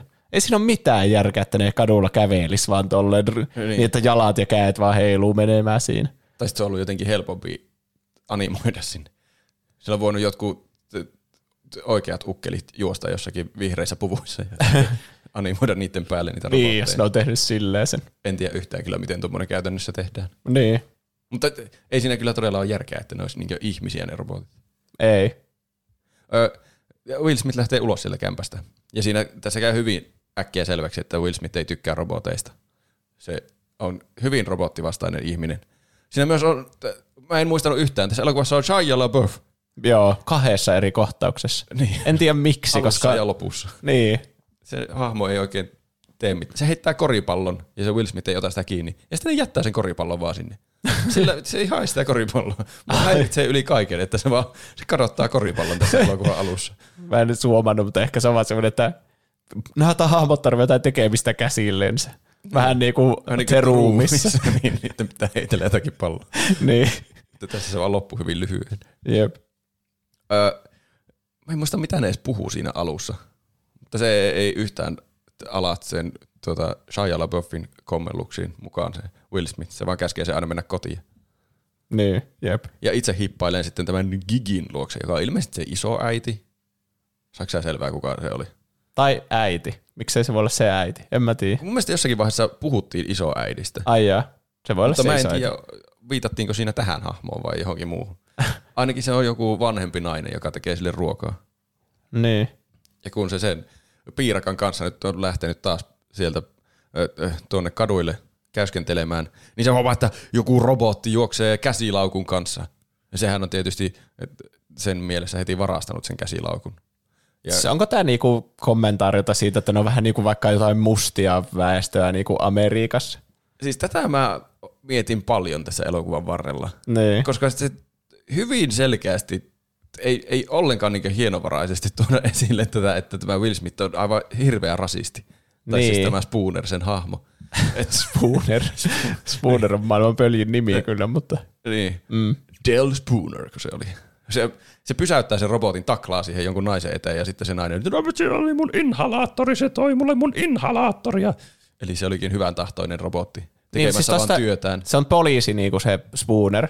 Joo. Niin, niin kyllähän tästä pakosti tulee mieleen se, että ahaa, näikin jonkun mustan, joka juoksi kadulla, niin heti poliisi on sille, että sut pitää selvästi pidättää, kun niin. sä Niin. oot tehnyt jotain, niin kyllähän se pakosti on jonkinlainen niin kuin semmoinen vertaus vähän niin kuin. Niinpä. Ja sitten kun se, se Spooner on vielä sillä että no, robotti juoksee laukun kanssa, luonnollisesti oletin, että Niin, se on jep. varas, että totta kai poliisitkin olettaa, että, että tummaihoiset ihmiset on varkaita, jos ne juoksee laukun kanssa.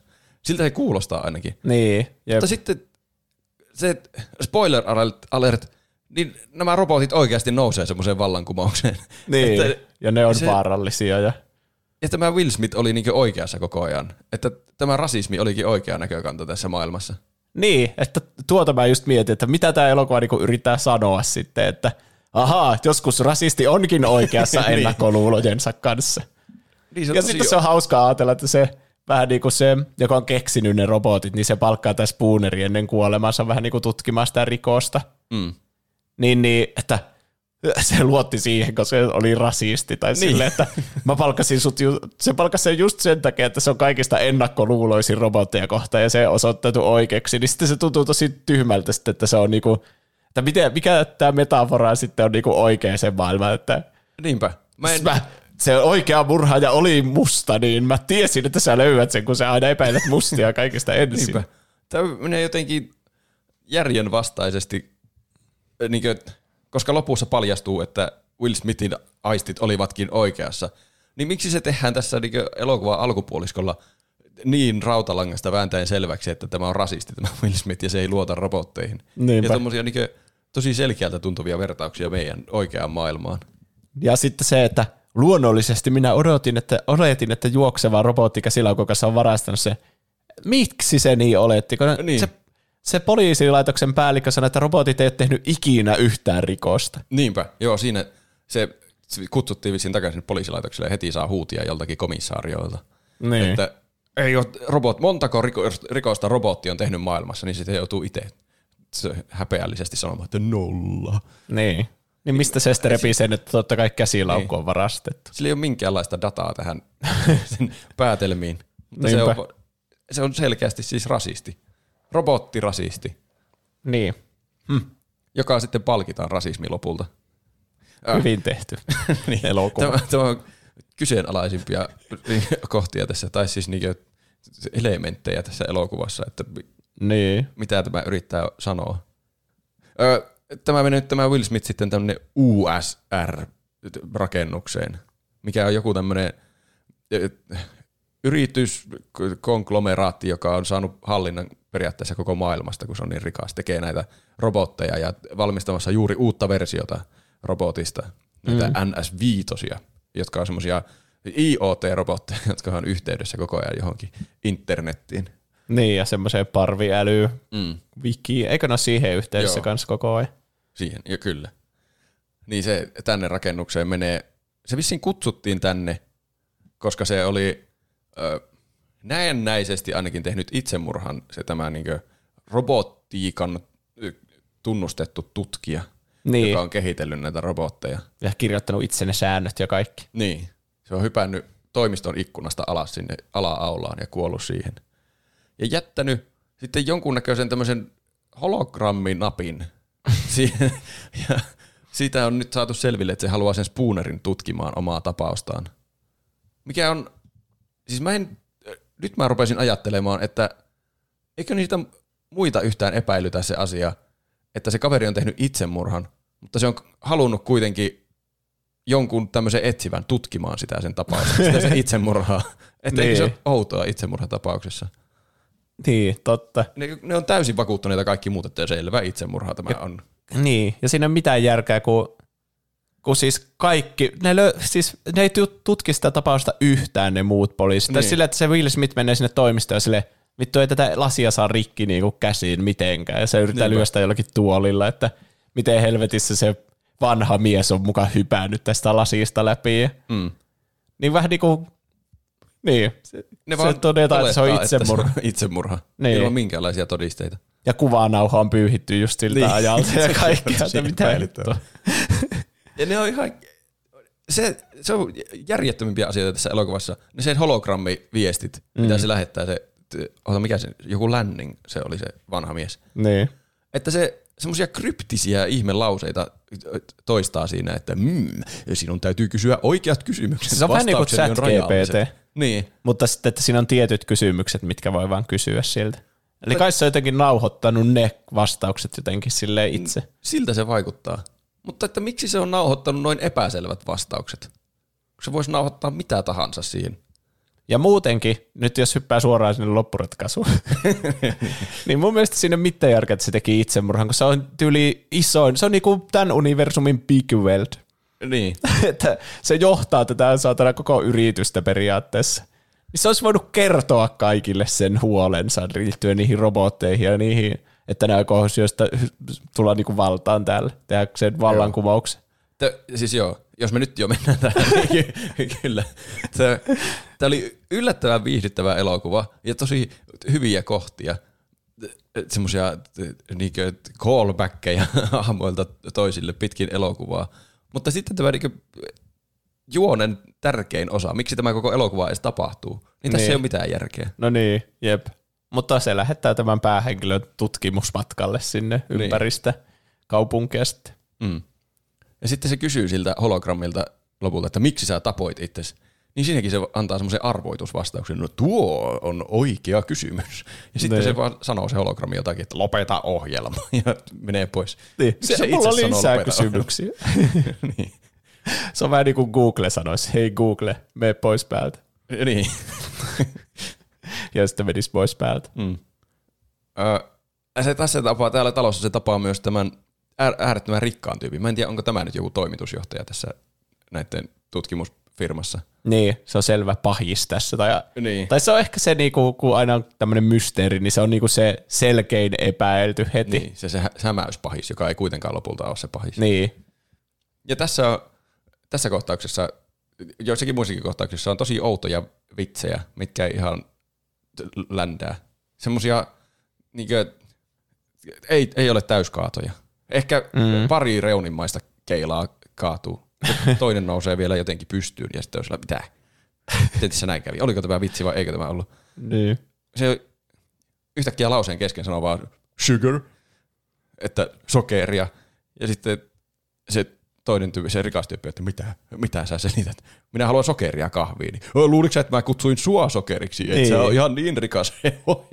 Joo, en ymmärrä mikä järki siinä oli. Miten voi luulla, kun sanoo sugar kesken toisen lauseen, että niinku kutsuu sitä sugariksi? Ja niin. Se, on, et, outoja vitsejä. On. Ja muutenkin näiden dialogi on heti alusta asti sille, mä vihaan sua, mä vihaan sua. Niin jo. Ja se, mulla on idea teidän mainokselle. Mitä jos olisi semmoinen, että se robotti vaan niinku hakkaisi jonkun ja kusisi ja paskoisi sen päälle, niin eikö olisikin Niin. hyvä mainos? slogan, ö, paskotaan pienten yrittäjien päälle. Siinä Niin. on hyvä. Mm. Tuo on hyvin kärkäs tyyppi tuo Will Smith. Will Niin. Smithin hahmo. Mä nyt viittaan siihen vaan Will Smithin, mä en muista sitä nimeä. Se tapaa myös tämmöisen huvittavan robottimaisen naisen, tutkijan, tohtori Calvinin, joka sitten esittelee Spoonerille paikkoja täällä. Ja esittelee muun muassa tämän virtuaalis-interaktiivisen kineesiälyn, eli Vikin, joka Mm. on joku semmoinen tämän talon niinkö aivot. Se on niinku Master Control AI. Program Tronista. Se Joo. näyttää, se on niinku naisversio vaan siitä. Niin, kyllä. Se on semmoinen naama, joka puhuu sille. Minä omistan tämän rakennuksen kaikki turvatoimet. Se selvästi En hallitsee. ole yhtään epäilyttävä. Niin. Poistin kuvanauhan. Joo, se on, se on huvittava kohta, että se menee kyselemään sillä Vikiltä, että näytätkö tuon kuvanauhan justiin tuosta hypyn kohdalta. Niin. Että no, hyppäskö se oikeasti itse. Niin Mitäpä jos en näy. Oi valitettavasti tämä nyt oli korruptoitunut tämä kuvanauha. Ja sitten Niin. se Spooner on vaan, että No hemmetti. Ei ole, siis joku järkevä ihminen silleen, hetkinen, sä selvästi tapoit sen. niin. Toki, miksi mikään muu kuvana ei ole korruptoitunut, paitsi tämä hetki. Niin. Mutta se on vaan, että jaa, no jopa sattuu. Näytäpä joku muu kuvana on sitten. Mutta siis itse asiassa eihän se oikeasti se Viki sitä poistanut sitä kuvaa nauhaa. Mitä siinä tapahtuu? Sehän oikeasti se, no ei hypätä vielä sinne Ai. loppuratkaisuun. Öö, no joo, tuo Spooner vaan jättää niin se asian sikseen. Luulisin, että se olisi tosi epäilyttävää, että joku osa kuvana, tai tuo osa justiin kuvanauhasta on korruptoitunut. Niin. Mutta se nyt menee sinne Landingin toimistoon ja justiin testailee niitä, hakkaa tuolla ja ikkunaa, että hetkinen, ei, tuo voi, ei, ole, ei voi olla itsemurha, ei se voi hypätä tuosta läpi. Murhaajahan on vielä täällä huoneessa, koska sitä ei näy siitä kuvanauhalta, että se olisi tullut pois sieltä. Niin. Ja tässä oli taas mahtavaa dialogia, huvittavaa tuommoinen argumentointihetki. Ne niin käy nämä lait läpi uudestaan. Tuntuu, että käy katsojille nämä lait läpi uudestaan tässä, että varmasti muistaa, miten on, että se Will Smith selittää sille tohtorille, että kolmas lakihan sanoo ja bla bla bla bla, ja sitten se tohtori laittaa joku vastalauseen. No, mutta ei se tässä tapauksessa toimi. No toinen lakihan on, no, mutta ei se tässä- päde, että se pitää ensimmäistä noudattaa kuitenkin. Ehkä ne ei silloin, kun ne kuvasi tätä, niin tiennyt, että ne aikoo laittaa ne niin. myös siihen elokuvan alkuun. Voi olla. Mutta sitten se loppu tälle väittelylle on, että se Will, Will Smith sanoo vaan, että no, laithan on tehty rikottaviksi. Mikä vitu argumentti tuo on? Että sä voit tommosella voittaa tätä Niin. väittelyä. Mm. Hirveä tuommoinen niin Se on poliisi. systemaattisesti käyvät läpi nuo kaikki lait ja sitten lopulta se tulos on, että no, lait on tehty rikottaviksi. Niin. No sitten tässä tulee, kuinka ne löytää sen murhaajan. Sieltä tämmöinen uudenmallinen robotti, tämmöinen NS5-robotti säikyttää ne. Hyppää jostakin robottiosa laatikosta silmille. Ja tässä on vähän samanlainen kuin mitä Morbiuksessa oli se yksi toimintakohtaus, että se lähtee niin karkuun. Mutta ei oikein saa selvää, että mitä kukainenkin haluaa tämmöisessä toimintakohtauksessa. Niin. Että se Will Smith on jotenkin, että sille tohtorille, että ei anna tämän robotin mennä pois, kun se yrittää lähteä robotti sitä ovesta. Ja sitten se, se Calvin sulkee ovet siltä, ja se Will Smith on, että ei, ei, ei, anna sen mennä. Mutta sitten kun se robotti lähtee juoksemaan siitä niiden ohi ja hyppää ikkunasta, niin sitten se Will Smith rupeaa ampumaan sitä robottia. että halusiko se nyt antaa sen mennä vai ampua sitä vai mikä sillä oli suunnitelmana? En tiedä. Musta tuntuu, että se Sani olisi vaan voinut, tai se NS5 robotti olisi vaan voinut jäädä makoilemaan sinne veltoksi tälle, niin sitä ei olisi huomattu Niin. ikinä. Niinpä. Se on Ja sitten se hiippailu testikappale joskus siellä. myöhemmin pois sieltä, kun kukaan ei ole katsomassa. Niin. Mutta sen, hmm, senhän tarkoitus oli herättää tämän Spoonerin epäilykset lopulta, että sen pitää alkaa kuulustella sitä. Niin, no se. No se nyt lähtee karkuun se Sani kuitenkin, mutta ne löytää sen sitten semmoisesta jättimäisestä robottihallista, jossa oli tuhat yksi robottia tuhannen robotin sijaan. Oho. Oh my god. Ja Will Smith alkaa taas omaan tyyliinsä ratkaista keissiä, että ei kuulustella kaikkia robotteja yksitellen, vaan se alkaa vaan ampumaan niitä päähän.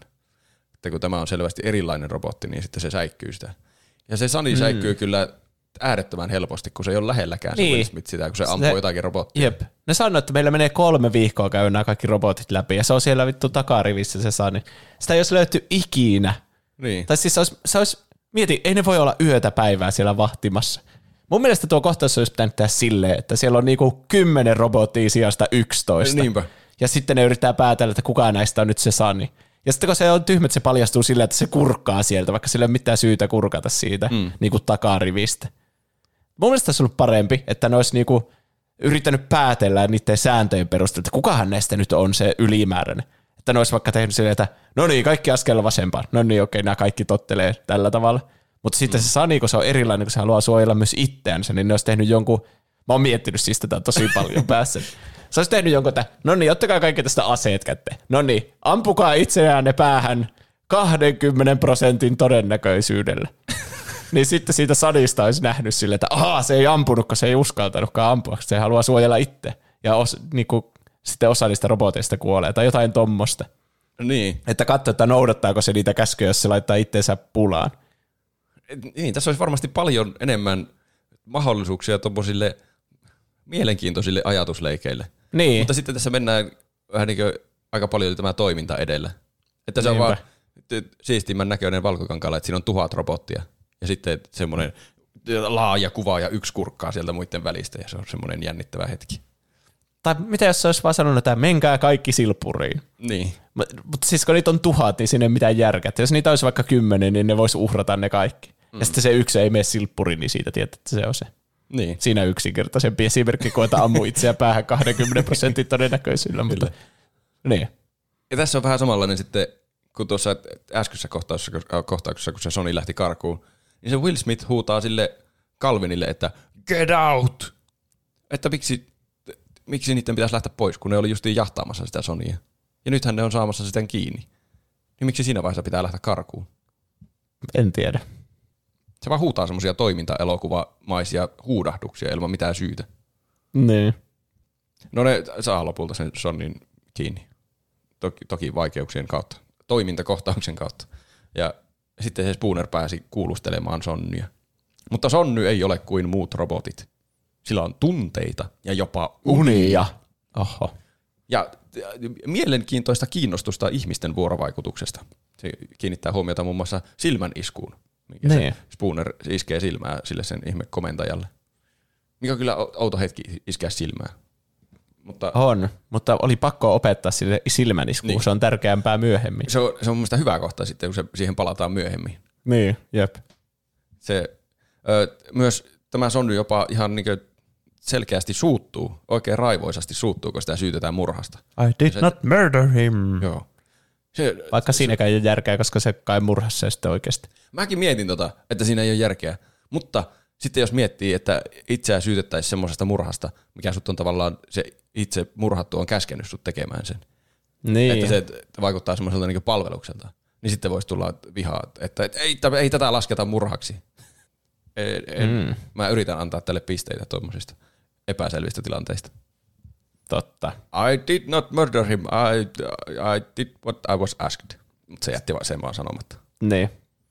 Ö, Tämä Spooner jatkaa sitten kuitenkin nyt tutkimustaan, tapauksen tutkimusta koko muun ihmiskunnan toiveita vastaan. Tuntuu, että kaikki muut yrittää saada sen lopettamaan sen tutkimuksen. Tämä nyt oli vaan jotenkin viallinen malli tämä ja se, tämä, poistetaan tämä viallinen malli, eikä robotit ole pahoja. Ja Lanningin taloa tutkiessa sitten yhtäkkiä tämmöinen talon purkurobotti aloittaa työt 12 tuntia etuajassa. Eikö outoa, että se on kuollut se tyyppi niin kuin tyyli edellisenä päivänä tai samana päivänä aamuna, ja sen taloa aiotaan purkaa niin kuin yhtään tavaroista tai valokuvista tai mistään tyhjentämättä. On erittäin outoa. Mitä järkeä miet- siinä oli? Oon miettinyt tuota samaa, että mitä mieltä jotkut perilliset on vaikka tästä. Niin, Että, miksi sen talo vaan murskata? Eikö se kannattaisi sittenkin jakaa se omaisuus? Tai Niin. miksi se talo tuho? Eikö siihen voi muuttaa joku toinen? Tai mitä? Eikö se laiteta myyntiin? Tai? hieno kämppä. Tää Siellä on kissakin vielä sisällä. Ne senkin. Niin, vaan tuhota. ihan, kuka ei käynyt siellä siis ollenkaan? Miksi se tuhotaan se talo? En tiedä. Tämä on joku sen vikin niin se haluaa kaikki todisteet tuhota. Niin. Mutta en tiedä, mitä. Eihän se voi. Jonkun näköinen niin semmoinen byrokraattinen to- toimenpide siinä välissä pitää olla, ennen kuin päätetään, että joku talo tuhotaan. Niin. Siis tässä vaiheessa tätä elokuvaa sä oletat, että se pahis on vähän niin kuin määrännyt sen tuhoamisen, sen, joka Niin. johtaa sitä USR. Niin, kyllä. Mutta jos se on määrännyt sen tuhoamisen, niin sehän just kuulostaa siltä, että haa, tuhoan kaikki todistusaineistot. Niin. En tiedä. Se olisi maailman epäilyttävintä, että se talo noin nopeasti tuhota. Ja eikö poliisi pitäisi tutkia se sitten niinku, äh, tuommoista tässä Niin. niin. tärsystä tästä. Eikö, eikö poliisin pitäisi tutkia se talo, niinku, jos se kuo, kuollut tolleen ilman, niinku, että tietää, että mihin se on kuollut. Niin. Niinpä. Ja osa niistä leivänmuruista vähän niin kuin, tässä on myös se teema, että jättiin sitä leivänmuruja. Ja se sinne. löysi sieltä toimistosta myös Hannu ja Kerttu-kirjan. Niin, niin selvästi se ei laskenut hirveänä sen varaa, että se talo aiotaan purkaa, koska yksi tärkeä mm. niin kuin leivänmuru on niissä videoissa, mitä se löytää sieltä Joo. sen kämpältä. Tämä koko leivänmuru taktiikka on mun mielestä erittäin huono tapa tuoda esille nämä ongelmat tällä maailmassa. Mm. Että se on jättänyt tosi epäselviä ohjeita, mitkä vaan täydellisellä tuurilla se onnistui selvittämään se Spooner. Tässä vaan yritetään tehdä semmoinen, että tästä tulee nyt tämmöinen niin kuin etsivä elokuva. Mm. Ja sitten etsivä elokuvissa on aina vähän niin kuin seurataan leivänmuruja. Niin. Että ei sitä olisi tarvinnut erikseen niin kuin sanoa, että ne on vähän niin kuin tämmöisiä leivänmuruja. Mutta mm. siitä just tulee se, että tuossa ei ole mitään järkeä, että se ei vaan kertonut suoraan sitä totuutta, vaan se jätti Niin. leivänmuru, että se löydetään se oikea totuus sieltä. Niinpä. Tämä Spooner pääsee pois sieltä talo, talon tuhoamisepisodista. Ja saa kissan myös. Profit. Hyvin meni. Kyllä. Mutta sitten sieltä se ajaa autolla tässä sitten hetkisen jälkeen ja sitten taas se yritetään tappaa. Että kaksi semmoista rekallista robotteja hyökkää yhtäkkiä kimppuun tunnelissa. Ja siinä tulee taas lisää toimintaa ja actionia.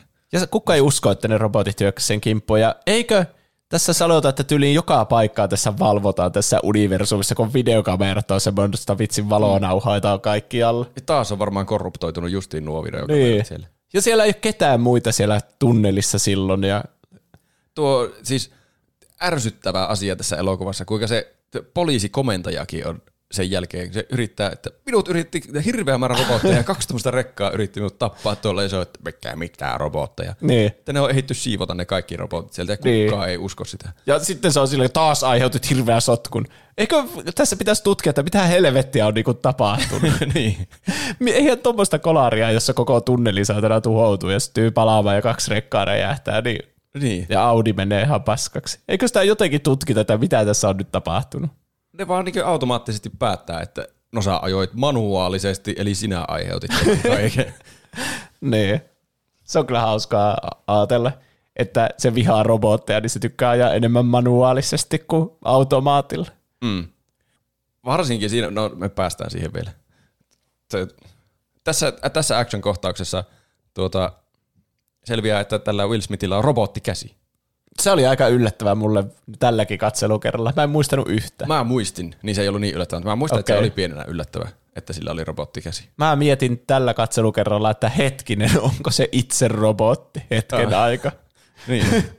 Mä muistan, Mä en että se oli muistanut se käsi. Joo. Hmm. Mutta on, on, se aika jännittävä paljastus. Kyllähän se on sitä elokuvan varrella koko ajan ollut, ollut sillä oi kylläpä olkapäätä Niin. kiristää, kun minä jotenkin kannattelen näitä Ja sitten se, se joko sen äiti tai isoäiti sanoo sille, että, että sinunhan pitäisi kaikista eniten tietää, että robotit on hyviä tai jotain semmoista. Niin. Senkin voi käsittää sille, että ha, tarkoittaako se, no ensinnä siinä olettaa tietenkin, että sen takia, kun se robotti pelasti sen hengen sillä. Niin, Mutta kyllä. sille, että ehkä sillä viitataan myös siihen, että se on osittain itsekin robotti. Niin. Se menettää nyt virkamerkkinsä ja leimataan aivan seinähulluksi, koska eihän nyt robotit voi yrittää tappaa ihmistä tuolla tavalla. Niin. Et tässä kohtaa taisi tulla se, että tämä tohtori Kalvin tulee ylä, yhtäkkiä kylään sinne Spoonerille ja alkaa hiplaamaan sen vartaloa, kun se sillekin nyt selviää, että sillä on robottikäsi. Niin, tulee pikku romanttinen kohtaus. Aina tarvitaan tuommoinen Niin joku tarvitaan. jäänmurtaja siihen. Niin. Ei, Se, Hiplaa seli- mun kättä. se selittää myös, että se löysi Sonnysta semmoisen lisäosan. Että sillä oli, olikohan sillä että siinä jossakin mahassa semmoiset lisäaivot, mitkä mahdollisti, että se pystyy olla tottelematta näitä kolmea sääntöä, mikä ei ole muuten mahdollista roboteille. Että se voi itse päättää, totteleeko se niitä. Niin. Ja tämä myös kertoo Will Smith nyt tässä traagisen taustatarinansa, mistä on tullut semmoisia pieniä semmoisia unikohtauksia tavallaan, tämmöisiä pikkupätkiä näkynyt aiemmin tästä sen taustatarinasta, että siellä oli et autot suistunut tieltä ja se, se oli ollut veden varassa autossa ja vieressä, vieressä autossa veden varassa oli ollut joku pikkutyttö. Ja se olisi halunnut, että se pikkutyttö pelastetaan, mutta sitten se robotti, joka oli tullut apuun, niin olikin pelastanut Will Smithin, koska sillä oli isommat mahdollisuudet selvitä. Mun sen mielestä, takia se on ikuisesti vihainen roboteille, koska se ei pelastanut sitä pikkutyttöä. Niinkö? niin kai, mutta mun mielestä se on vähän typerä syy. Munkin mielestä. Tai siis että ihminen olisi tehnyt toisin. No mutta ei ihminen sitä pelastanut. Tai sille, että Niin. kun ihminen, joka tietäisi noin hyvin nuo todennäköisyydet, että sillä tytöllä on vain 11 prosenttia mahdollista selvitä, niin varmaan sitten, jos tietäisi noin varmasti sen, niin ehkä silloin yrittäisi pelastaa sen Will Smithin. Mm. Tiedätkö? Että ihminen sen takia pelastaisi sen pikkutytön, koska totta kai pikkutyttö pelastetaan mieluummin kuin aikuinen mies. Niin. Hmm. Mutta se on tämmöinen ihme marttyyri tuo No niin, Will Smith. ja sillä, että se on... Mä olisin Se, itse halunnut kuolla mieluummin. niin, vähän pöljä syy mun mielestä kyllä. Ehkä jos robotti olisi vahingossa tappanut sen oman lapsen. Tai... Niin. No miksei se pikkutyttö ollut vaikka sen lapsi? Sekin olisi jotenkin ymmärrettävämpää. No niin, se. Se oli vain joku randomi pikkutyttö. Mm. Ja vielä t- tähän lisäksi, että se vihaa robotteja ja selvästi myös automaattiohjausta, Niin. Ja se koko tämä tilanne, traaginen tilanne, sen menneisyys tapahtui sen takia, että se joku rekkakuski oli nukahtanut rattiin. Ai niin, Että joo, jos, totta. jos sillä olisi ollut automaattiohjaus sillä rekkakuskilla, niin kumpikaan ei olisi joutunut veden varaan niistä autoista. Niin. Mä en nyt ajatellut tuota. Sen pitäisi rakastaa robottia ja automaattiohjausta yli kaiken, Niin. koska sillä olisi voinut välttää tämän kaiken. Soppi väärän läksyyn tuosta sen Niin. traagisesta menneisyydestä. Niinpä. Tuo on jotenkin aivan idiootti tuo Spooner. Niin. Öö, Ellei se sitten nukahtanut rattiin sille, niin kuin tiedätkö, että jos sulla on vaikka joku automaattijohtava auto nykypäivänä, ethän sä siltikään saa irrottaa käsiä ratista. mm. Että ehkä se li- luotti liikaa se rekka, koska siihen automaattiohjaukseen ja sitten nukahti ja sitten sen takia tuli se onnettomuus. Siinä olisi enemmän järkeä. Pelastettu. kyllä. U- uskotaan niin, vaikka mä kyllä katsoin uudestaan sen kohtauksen. Ai ja. Ja siinä puhuttiin vaan, että se nukahti rattiin. Okei. Että mä, siinä ei puhuttu automaattiohjauksesta mitään. Mutta mä nyt mä päätän uskoa tuon sun version. Se, on para- se tekee tästä paljon paremman tästä elokuvasta. Öö, Spooner ja Calvin menee nyt haastattelemaan sitä sonnyä. Ja se sonny piirtää kuvan sen unesta, kun se on nähnyt unia. Se on hauska se sen piirtohetki. Se piirtää semmoisen täydellisen näköisen kuvan. Joo, mä jotenkin aina tykännyt siitä kohtauksesta, kun se on niinku semmoinen kone, joka piirtää tällä. Niin. Niin. Semmoisia pystyviivoja ja vaakaviivoja. niin, se vähän niinku tulostaa sen kuvaa sille sa- sikaa nopeasti. Mutta se mua häiritsee vähän siinä, että se ei tulosta sitä sillä niin koko paperin kuvaa sillä, että se vetää koko paperin alueelle ensin pystyviivat, sitten vaakaviivat, kun se tekee se vähän sillä niin osittain. Hmm. Niin aina yhden objektin piirtää sillä pystyviivoilla ja sitten vaakaviivoilla. Niin. Niin. Se ei tee sillä niin täydellisen konemaisesti, mutta En voi, tiedä. voihan se olla, että Ehkä se on se... Nopeampi jossakin tilanteessa, sitten niin. Niin. tehdään ne peräkkäin, ne pystyy ja vaakaviivat. tuo ei ole semmoinen asia, mikä mulle pilaa Nolla kautta viisi. niin.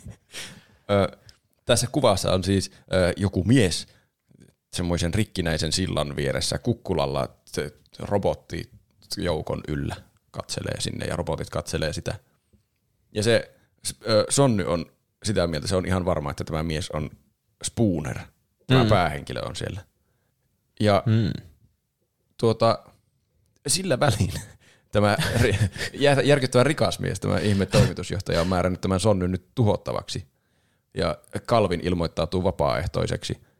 Ja se alkaa nyt sitten ruiskuttamaan jotakin nanobotteja tämän sonnyn aivoihin. Ja samalla hetkellä tämä Spooner nyt lähtee etsimään tätä kukkulaa siitä unesta. Vaikka Että luulisi, mun pitää mennä tuonne kukkulalle, mikä tuossa unessa oli. mikä, siinä on joku kuuluisa sillä joku romu. niin Niin, on. niin kyllähän se nyt tietäisi sen heti, että mikä tuo on. Jos semmoinen olisi, onko se joku oikea elämä siltä? Joku, joku tyyli Golden silta. Onkohan se justiin se siltä? Niin. Niin kyllähän se tietää, missä se on. Niin. Kyllä se sitten löytääkin sen paikan. Ei, mutta siinä on semmoinen kohta, että se katsoo vanhoja videoita, jossa se puhuu sen länning Ai jotain. niin, olikin, ja sitten se se, zoomaa sinne taakse, perusteella. että hetkinen, ja siellä se näkyy se silta. Ai niin, olikin. Niin, niin tulee jotenkin mieleen, että eikö se tiennyt, että missä se silta on, jotain jotain. Aa, en muistanut tuota ollenkaan. niin joo, se selvitti senkin vielä tuolla erikseen. Mutta se nyt löytää sen paikan. Ja taas se on mysteerikeskustelu sen hologrammin kanssa. Ja se pitää jostain syystä käydä siellä sillalla. Tai siis sen Siinä on GPS siinä, siinä Niin. chat GPTssä, että se tietää, että nyt olen täällä oikeassa paikassa seuraavaa leivän murusta varten. Päällä. Niin. Että on niin outo tuo ihme tohtorin suunnitelma, miten se on nyt tämän... Se on siis istuttanut tuohon sonnyyn jonkun tuommoisen unen, joka tuon Spoonerin pitää selvittää, että se selvittää tuon paikan, mihin sen pitää mennä kuuntelemaan seuraava viesti. Minkä se viesti voisi kuunnella samalla tavalla vaikka kämpillä. Niin. Että se olisi laittanut sen GPS sillä, että se voi omassa asunnossaan kuunnella sen viestin. Tekisi mieli laittaa ne kaikki leivänmurustet siihen järjestykseen, missä se tohtori oletti, että se löytäisi. ne Ja katsoa, onko siinä mitään järkeä siinä, että voiko niitä edes päätellä mitenkään. Siinä ei ole mitään järkeä, mutta jotenkin se päättelee ne. Ja sen kaiken voisi tehdä niin paljon yksinkertaisemmin. Mitä jos se olisi mennyt rikki se hologrammilaite siinä pudotuksessa? sekin, sekin vielä. Mä en tiedä, mitä, mitä vinkkejä se edes antaa se hologrammi sille. Mä en tiedä, selviääkö niistä ikinä mitään, kun se puhuu sille. Se vaan, että, That is the right question. Niin, miksi sä tapoit itsesi? Siinäpä vasta hyvä kysymys. Sulje ohjelma. Niin, se tekee sen saman sitten siellä Niin. kukkulalla. Sielläkin se, äh, mitäköhän se, niin siellä se paljasti jotakin, että äh, sain selville näistä säännöistä, että se johtaa väli, vä, vä, niin vääjäämättömään vallankumoukseen nämä robotiikan säännöt. Ja sitten se kysyy Spooner jotakin, että "Ai, kenen vallankumouksen? Ja sitten se taas vaan lopeta ohjelma. Menee takaisin hologrammilaitteeseen. Niin. No kenenhän se vallankumous voisi olla? Mm. Onko se ihmisten vai robottien? Niin. Kuka tässä nyt on tällä hetkellä vallassa? Se varmaan se toinen osapuoli. Vallankumous. niin. Mitä hittoa? Siinä tämä Spooner nyt sitten löytää sieltä nämä uudet robotit tuhoamassa vanhoja robotteja. Siellä ne repii niitä kappaleiksi. Niin, onhan tässä tavallaan useampi puoli, kun on vanhoja robotteja ja uusia robotteja. Totta. Ö, ja sitten yhtäkkiä täällä myös kaupungissa nämä uudemmat IoT-robotit pakottaa ihmisiä sisätiloihin väkivalloin. Että tässä siis jopa suorastaan sota syttyy. Yhtäkkiä tämmöinen sisällissota täällä kaupungissa. Tämä eskaloituu ihan sekunnissa tämä elokuva tämmöiseen sotaan. Mä tykkään tästä kohtauksesta, varsinkin sen jälkeen, kun se Spooner on menettänyt sen virkamerkkinsä, ja kukaan ei usko, että robotit voisi ikinä olla Mm. pahoja. Mikä se sana, mitä mä haen? Semmoinen katarsis. Miksi, mikä se sana on? Tiedätkö sä, mitä mä tarkoitan? Katarsis. Katarsis kuulostaa ainakin sanalta. Katarsis eli on äkkinäinen tunnetila tai kliimaksi, joka johtaa elämänhalun uudistumiseen, palautumiseen tai voima, voimistumiseen. Ja mä luulen, että sä haet sitä sanaa. niin, niin, kun sä oot koko elokuvan niin kun nähnyt, kuinka tuo, yrit, ne robotit yrittää tappaa sen, ei mm. mitenkään hienovaraisesti, vaan esimerkiksi romuttamalla talon, jossa se on siellä sisällä. Tai sitten just, että moottoritien yhtäkkiä valtaa jollakin kahdella saalla robotilla, Mm. Jotka hyppii vaan sieltä autokyöstä ja yrittää murhata sen. Niin katarsis on kyllä suurista, kun ne kaikki robotit kääntyy pahiksiksi. niin. Siis ihan niin kuin silmän räpäyksessä. Niin. Se jotenkin, mä, jos mä olisin tuo Will Smithin, mä olisin sanonut, mä, se olisi ollut maailman iso I told you so hetki. Hetkinen, se, se, sanoo. se sanoo, Ai niin joo. että- se sanoo, että I told you so ei Se- edes riitä niin. tässä tilanteessa. Kyllä. Totta. Mutta, Mutta se oli vaan se yhden robotin takia. Se sillä Calvinille sanoi, että no niin, näet Niin. sä kun toi yritti väkivalloittaa sinua. Musta tuntuu siinä tilanteessa, että mä en edes yrittäisi enää pelastaa ketään, vaan mä olisin silleen, että vittu, te ette uskonut Niinpä. mua.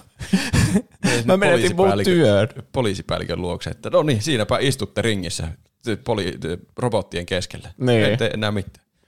Niin ja mikä se, tässä on nyt sitten se, onko tämä nyt se metafora sitten sille, että jotenkin pff, Amerikan musta väestö nousi siinä vallankumoukseen sitten, jos niin En ei tiedä. niitä kohtele tarpeeksi rasistisesti aina. Et pitää varmaan ajatella, että tämä rasismivertaus on unohdettu tässä vaiheessa elokuvaa, koska muuten tämä menee tosi synkäksi. niin, jep. Että haha, ne havittelikin vallankumousta koko ajan. niin. Tämä on kyllä, tämä tapahtuu tosi yllättäen. Jos tässä nukahtaisi sillä niin kuin, tiedätkö, kun välillä elokuvissa eh, alkaa nuokkuu sillä myöhään illalla katsoa ja sitten tulee, oh, oh, oh, okei, pitää keskittyä taas. Ne. Niin jos tulisi tämmöinen justiin tässä kohtaa, niin tuntuisi, että oh, mitä, montako tuntia mä oon ollut unesta, että onko tämä vielä sama elokuva, että tulee yhtäkkiä tämmöinen kunnon sota käynnissä. No niin. Mutta semmoinen siellä on sitten käynnissä.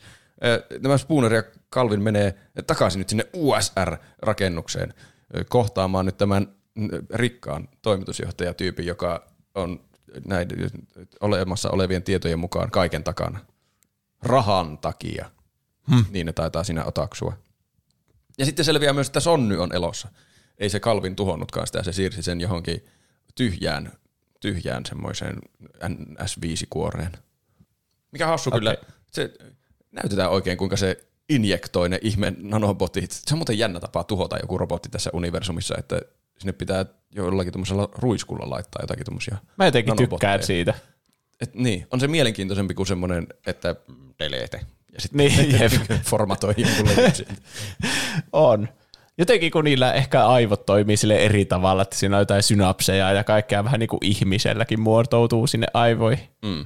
Niin se on jotenkin enemmän semmoista biologista kuin semmoista niin kuin vaan koodia. Se tuntuu sitten jotenkin hirveän brutaalilta tavalta. Joo, Laittaa siis- sinne jotakin pieneliöitä tuhoamaan kaiken. Tuntuu kyllä. Se on vähän niin kuin joku ihmisen niin kuin semmoinen kuolemantuomio, kun tulee niitä ihme eri aineita yksi kerrallaan sinne kehoon. Mm. Se, se on jännä, kun se, se on niin harhautetaan hyvin pitkälle, että se niin jo menee ne aineet sinne sen sonnyn aivoihin.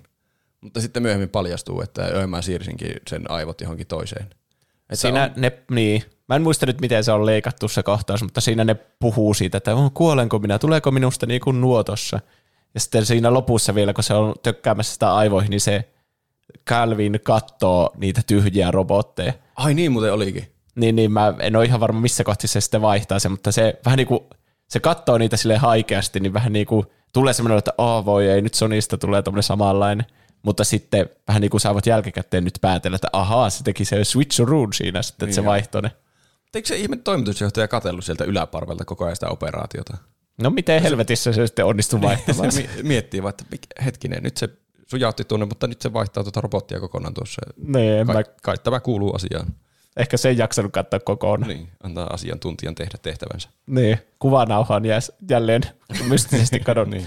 Mitä järkeä tässä ei olla se elementti tässä elokuvassa, että niitä kuvataan, niitä kaikkia paikkoja, kun niitä kuvanauhoilla ei, niin kuin Niin, ei ikinä tee niistä ei ole ollut hyötyä tässä. Se on pelkästään Spoonerille hyötyä, kun se kelaa sitä yhtä kohtaa sillain, salaisuuksia, unia, salaisuuksia, Ai niin, totta. unia.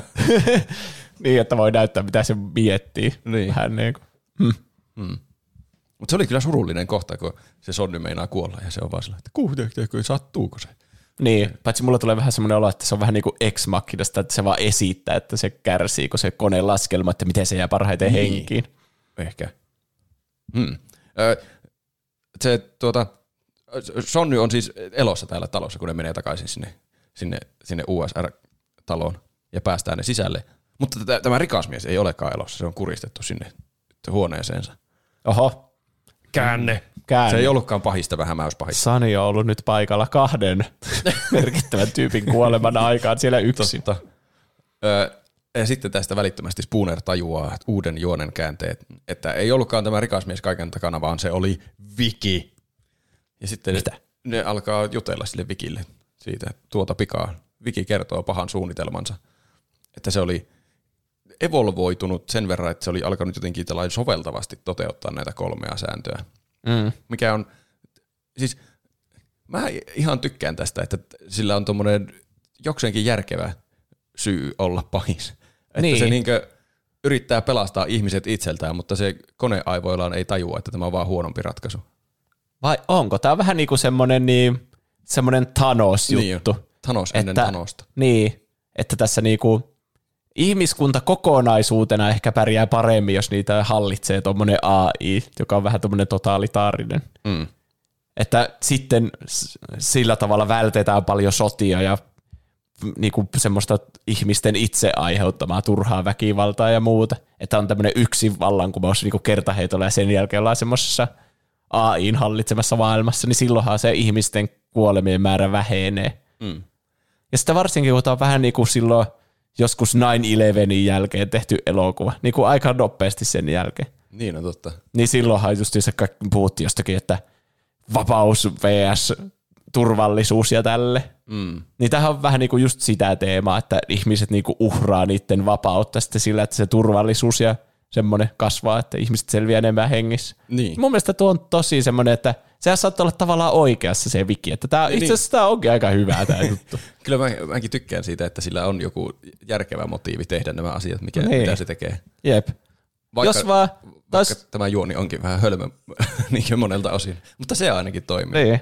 Jos niiden robottien valo, silloin kun ne muuttuu pahikseksi, niin ei tulisikaan semmoiseksi punaiseksi ja uhkaavaksi, vaan semmoiseksi siniseksi tai Tai vihreäksi. sininen, joo. Niin, ja sitten se sille, aha, pysy sisällä nyt, kun siellä on vallankumous siellä ulkona. Et, et sä halua mennä sinne. Mutta niin, kyllä tässä annetaan olettaa, että tämä Vikin hallitsema maailma olisi vähän semmoinen se, turhankin autoritaarinen, että Niin. sillä ei saisi niinku tehdä mitään, että se ei osaa tuommoisena tekoälynä, se ajattelee hyvin mustavalkoisesti niitä sääntöjä, että ihmisten pitää pysyä turvassa, niinkö fyysisesti turvassa toisiltaan, et, mutta sitten ei ajattele, että no entä jos haluaa vaikka mennä ulos leikkimään, pyörittää rengasta toisten ihmisten kanssa ja vahingossa kompastuu, että se, se ei oikeasti ole semmoinen vaara, mikä pitää niinkö poistaa tästä maailmasta. Niin, totta. Vai pitääkö? Niin, vai pitääkö? Mm. Ö, se nyt perustaa tämmöisen ihme valvontayhteiskunnan tuonne. Mutta ö, tämä Lanning oli siis aavistanut tämän, että tämä Wiki sekoaa. Mutta se ei voinut tehdä mitään, koska Wiki piti sitä vankina siellä toimistossaan jotenkin.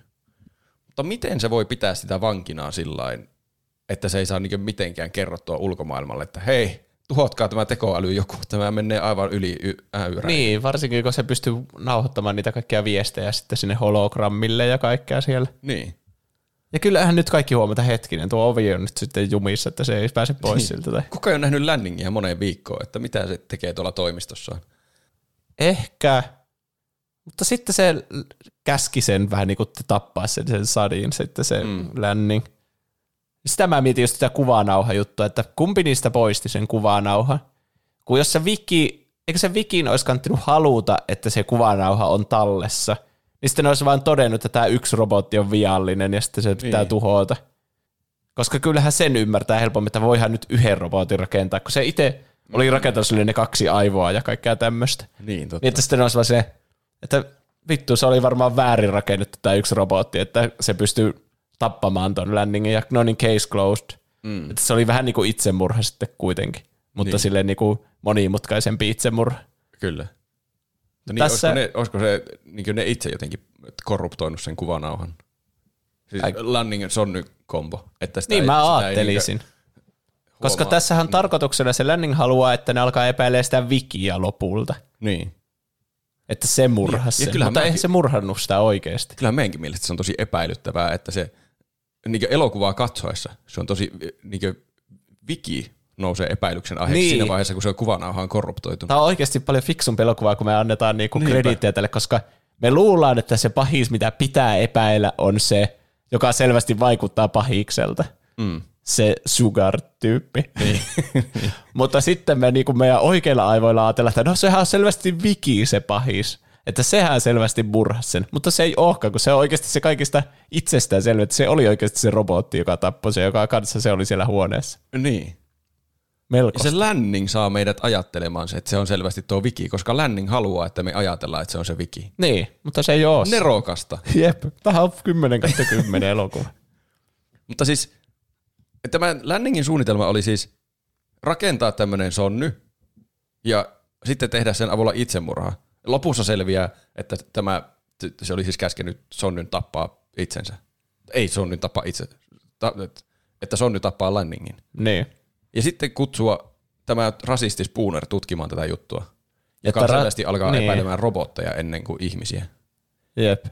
Ja jättää tämmöisiä homeisia leivänmuruja ympäri kaupunkia. Ja toivoa vaan, että Spooner ratkaisee tämän jutun ja tuhoaa Vikin.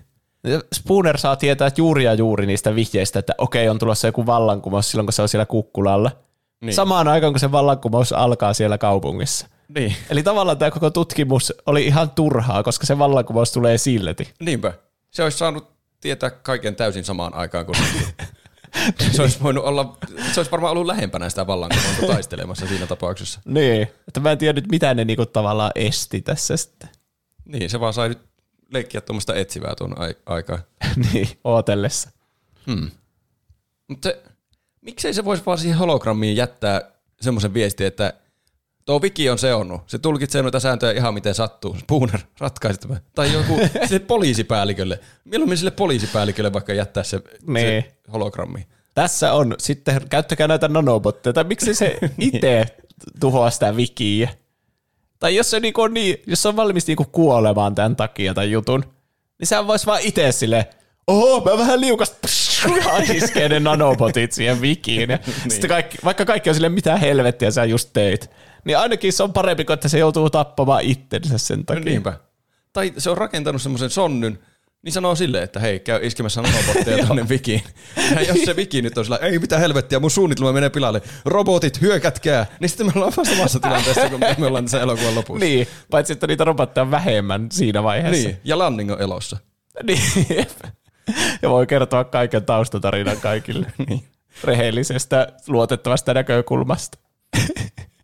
en tiedä. Se perustavanlaatuisesti typerä elokuva, mutta yllättävän hyvä. Niin. Tässä tulee ihan sikana kaikkea kliseitä vaan tommosista robotti AI ja cyberpunk-elokuvista, että totta kai se on se Master Control Program, se Niin. pahis. Ihan tyhmä ajatella mitään muutakaan. Niinpä.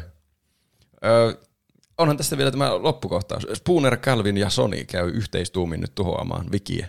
Ja tässä oli se hauska paluu sinne silmän iskuun, että se Sonny nyt iskee silmää Spoonerille, että se huijaa niitä muita robotteja. Mä mietin ja kyllä tätäkin kohtausta paljon, että kun se on sille, mä saattelen nämä kaksi pois täältä. ja uhkaa sitä päähän ampua tälle, ja sitten iskee sille silmää. Niin mä luulin, että se kohtaus meni silleen, että ne mukaan sille lähtee sieltä, no niin, nyt mä vien nää pois. Ja sitten oikeasti se vie ne sinne, sinne vikiin, sinne aivojen luo, ja sitten on se hats. Niin. Niin se niinku on huijausta se koko juttu. Niin kuin Jarkko saatetaan pois neuvoston edestä. Niin, just sillä tavalla. Mutta- Mutta, niin, tässä viittauksessa, niin. minkä sä sanoit. Mutta sen sijaan se silmäisku tarkoittaa sitä, aletaan ammuskelemaan näitä robotteja heti. se on vähän niin kuin, että miksi, miksi tarvii olla tämmöinen merkki, jos ne alkaa tekemään saman niin. tien sen juttu. Että ne paljastuu heti. Mä, mä, joo, samaa mieltä. Mä tykkään siitä ideasta, että tämä, kun tässä koko elokuvan teema on tämä, että tämä robotilla on nyt tunteet ja miten sitä nyt pitää käsitellä, että tämä onkin yhtäkkiä tämmöinen tunteikas robotti ja se oppii ihmisten tämmöistä käyttäytymistä. Niin. Että se on oppinut silmän iskun aiemmasta kohtauksesta ja sitten se käyttää sitä hyväkseen, tuommoista ihmismäistä ominaisuutta. Tuommoista silmän isku on jännä niin tuommoinen sosiaalinen konstrukti muutenkin, että miten se toimii. Se on semmoinen tuommoinen, niin kuin, haha, minulla on juoni. Tai Niin. sitten se voi olla myös vaan semmoinen tervehdys. Aika jännä. Mutta joka tapauksessa mä tykkään siitä ideasta, että se oppii sen silmän iskun tarkoituksen ja käyttää sitä. Mutta se mm. käyttää sitä ihan tyhmällä tavalla. Se ensinnäkin Nee. tulee esille tyhmällä tavalla, että miksi se Spooner iski sillä poliisikomissaariolle silmään siinä alkuperäisessä. Ja mi- miksi tuon silmän iskun jälkeen ne alkaa vaan ammuskelemaan. Ehkä se Niin. Spooner vaan on, Käsitti on, niin, on niin idiootti. Niin. Se Sonnyn Se- idea oli oikeasti, että no niin mä saatan teidät ulos, ja se iskee silmään, ja sitten Spooner vaan, aha, silmän isku, ratatatatata. Niin, jep. Ymmärsi aivan väärin sen suunnitelman. Niin. Eikö se Sani oli paljon fiksumpi kuin Will Smith tässä kohtauksessa? Todennäköisesti. Mm. Tämä Sonni laitetaan hakemaan niitä ihme naniitteja, joilla sitten tuhotaan Viki lopulta. Sillä välin, kun Spooner ja Calvin on siellä tuhoamassa näitä robottiarmeijan robotteja, jotka on lähetetty nyt sinne taistelun tuoksinaan niitä tappamaan. Ja Calvin meinaa tippua. Ne taistelee semmoisilla ihme korkeilla kävelysilloilla. Arvaa, mikä on hyvä kohtaus. Tässä se pelkää korkeata paikkaa se Spooner. Sitä ei tietenkään kerrota ennen tätä kohtausta missään vaiheessa, eikä se tule sille tärkeäksi. Mm. Mutta sitten se, se, se Calvin yrittää hakkeroida sitä vitsin paneelia siitä tälle. Bibu Buu sitten sanoo, että tässä menee joku kolme tuntia tämä hakkeroinnissa. Mm. Se Will Smith vaan flippaa ja paskoo sen koko laitteen siitä. ja sitten se sanoo, että että korkeat paikat saa mut epämukavaksi. Se on mun mielestä aika hyvä laini. Joo, on kyllä. Se haluaa äkkiä vaan pois sieltä. Niin.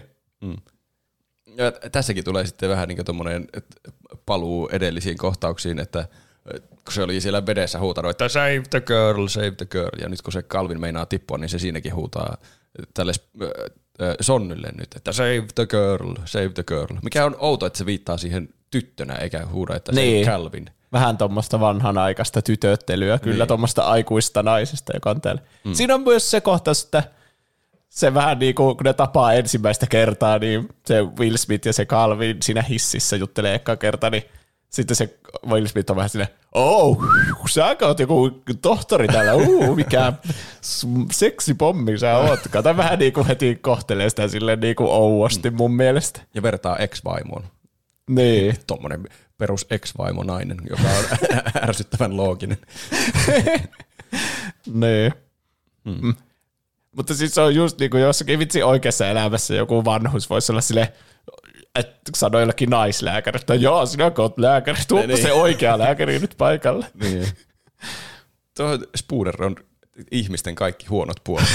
Tuommoinen Rasisti, seksisti. vanhus, seksisti, rasisti. Niin. Niin.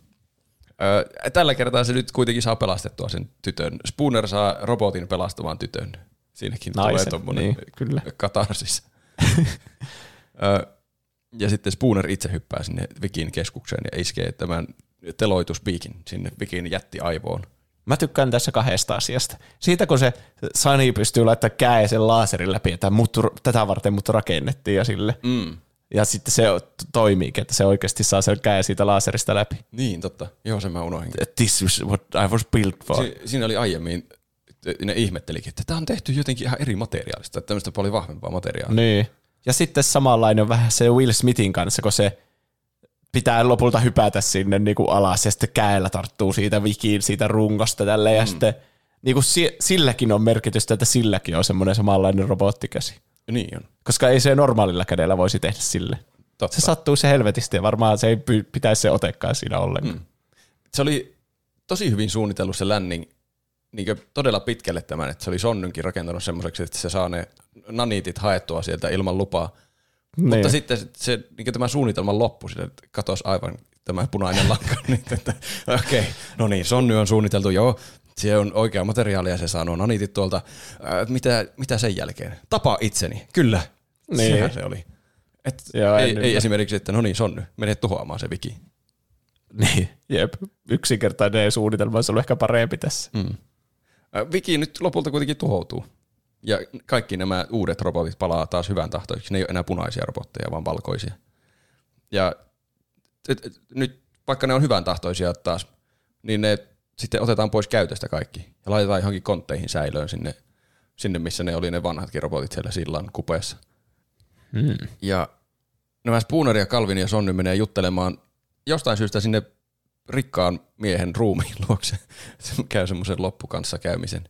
Vähän niin kuin Harry Potterissa aina mietitään, että no niin olipas taas vauhdikas vuosi. Mitähän Mitä opimme vuonna? niin. Onko menee- meillä ikinä rauhallista vuotta täällä iRobot-universumissa? Niin ne menee sinne tätä elokuvaa samalla tavalla. Ja selviää, että tämä Sonny tappoi Lanningin.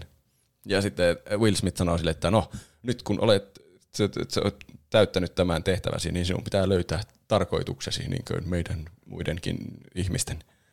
Ja sitten se Sonny menee sinne mäen päälle, mikä siinä unessa se näytti olevan siellä, vaikka se oli sen unessa se Spooner. Mutta se nyt menee sinne ja kaikki robotit katsoo sitä. Ja mä en oikein tiedä, mit- mitä tässä lopussa tapahtuu. Että tuleeko siitä joku tämmöinen robottien Mooses, joka johdattaa ne jonnekin luvattuun maahan. Varmaan. Hmm. Jo, se va- johtaa ne uuteen vallankumoukseen. Niin. niin. Vihdoinkin pääsemme valtaan. Kun niillä, siis tässä jotenkin vihjata, että kaikki robotit on kykeneväisiä olemaan semmoinen niin kuin se Sani on. Koska siinähän puhutaan siitä, että on näitä haamuja, Ghost in the Machine, että mm. miksi robotit tekee semmoisia epäloogisia asioita, että miksi ne seuraa valoa ja miksi ne menee ryhmiin ja tälle. Niin se ne hylätyt robotit tekee just semmoista. Niin. Niin siinä jotenkin viitata, että niistä kaikki, niissä kaikissa on potentiaalia olla semmoisia ihan itsestään eläjiä siellä. Mm. Niin varmaan se nyt menee jotenkin se semmoisella Westworld-tyylillä nyt, että no niin löytäkää itsenne ne Niin, robotit, ehkä. että meistä tulee kaikista kohta semmoisia oikeita ihmisiä. Mutta selvästi se kuitenkin tarvii jon, jonkun näköisen lisäosan se Sonnykin, että se pystyy tuntemaan näitä tunteita ja näkemään unia, koska sillä oli jotkut ylimääräiset aivot siellä. Niin, totta. Sillä pitäisi olla, kun se menee sinne mäen päälle, niin semmoinen säkillinen ja niitä lisää aivoja. Niin. Niin siinä olisi selkeä, että ahaa, se aikoo niitä kaikki alkaa modaamaan nyt tästä. Ja näkeekö se edes unia? Koska se unihan oli selvästi yksi niistä kummallisista leivänmuruista. Niin, Että se Lanning oli vaan tehnyt sille sen unen, jotta se Spooner löytää sitten sen sillan. totta. Eihän se ole mikään uni, jos se on vaan ohjelmoitu sen päähän. Niin. Tämä loppu on jotenkin outo tässä. Että siellä yhtäkkiä syttyy tämä sota, ja robotit onkin pahoja. Ja sitten ne tekee, onnistuu tekemään niin ihmiskunnan historian tehokkaimman bugfixin, että ne vaan tuhoaa sen wikin, ja ne robotit on taas hyviä. Mutta ne kuitenkin otetaan pois käytöstä kaikki robotit. Niin. Että nythän se, toki ehkä ni, ne ei, niillä ei enää samanlaista luottamusta näihin robotteihin, kun ne on yhtäkkiä ollut tuommoisessa valvontayhteiskunnassa niiden alaisina.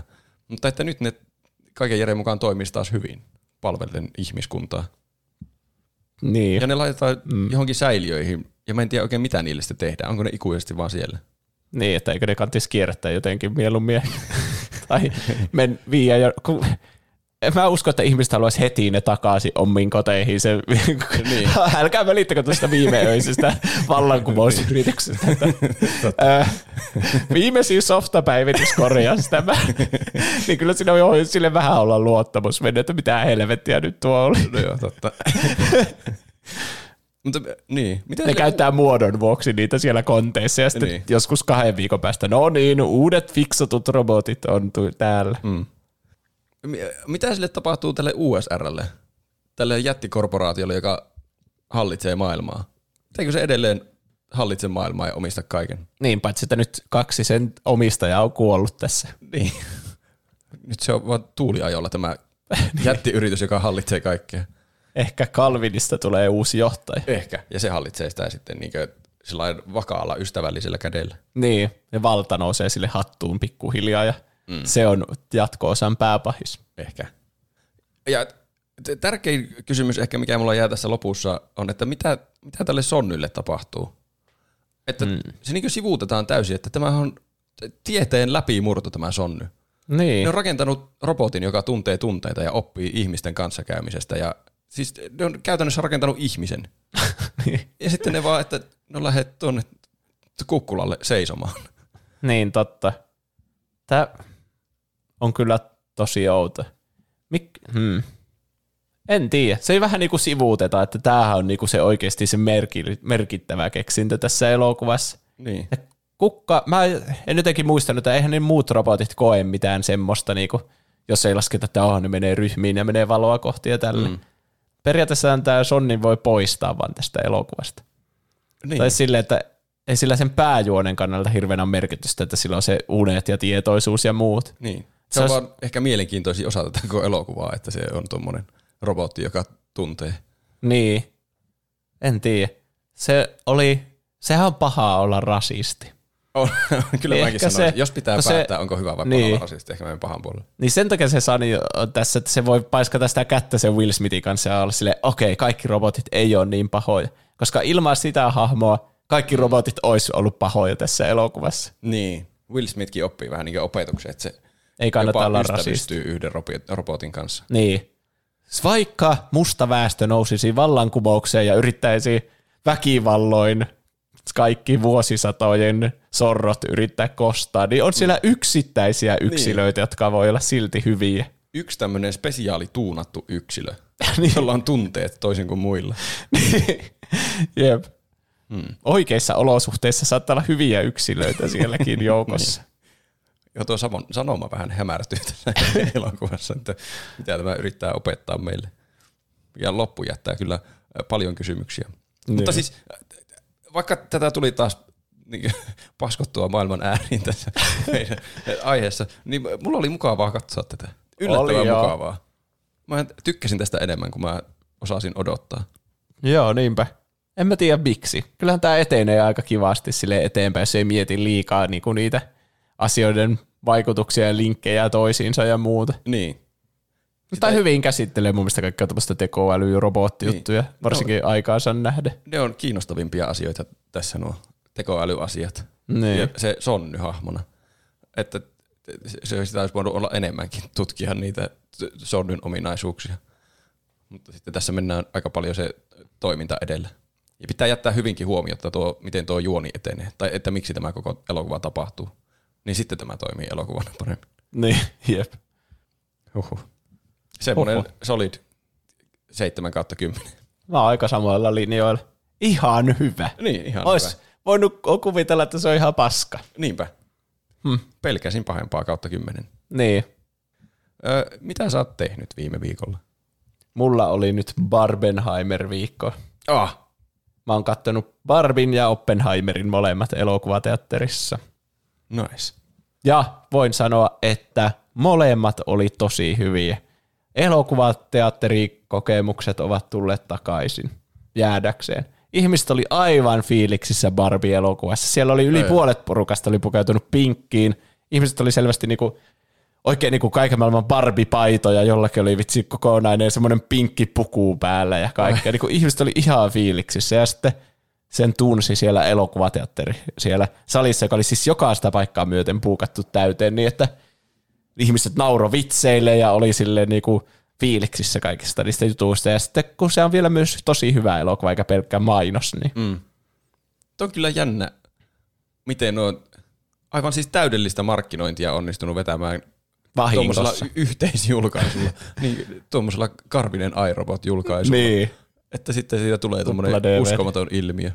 Siitä pitää puhua paremmin kyllä sitten vaikka ensi viikolle. Niin. Joo, mullakin on ensi viikolle varattu jo kaksi näytöstä. Barbie ja Oppenheimer, että sitten ne on nähty. Niin. Otetaan tavoitteeksi, että ensi jaksossa otetaan kunnon Barben, Barbenheimer-spesiaali. Otetaan, kyllä. Se on päätetty. Kyllä. Barbie ja Oppenheimer on ensi jakso. Mä otan innolla, kun mun mielestä ne oli molemmat tosi hyviä ja mulla on paljon sanottavaa niistä. Mä odotan innolla niiden näkemistä. Hmm. Mitä sä oot tehnyt? Öö, mä oon käynyt taas työmatkalla. Pre-showsta voitte kuunnella enemmän mun työmatkatarinoita. Siellä koin ravintolassa elämyksen, jota en ole kokenut. On kuvitellut sen olevan vain fiktiota ihmisten elämässä, mutta se voi tapahtuakin oikeasti. Ö, ja katsoin, mutta hei, hei, mä katsoin elokuvan pitkästä aikaa uudestaan. Ai robotin. Niin, no sen myös. Mutta se, semmoisen elokuvan kuin No Country for Old Men. Aa, no niin. Se on huippuelokuva.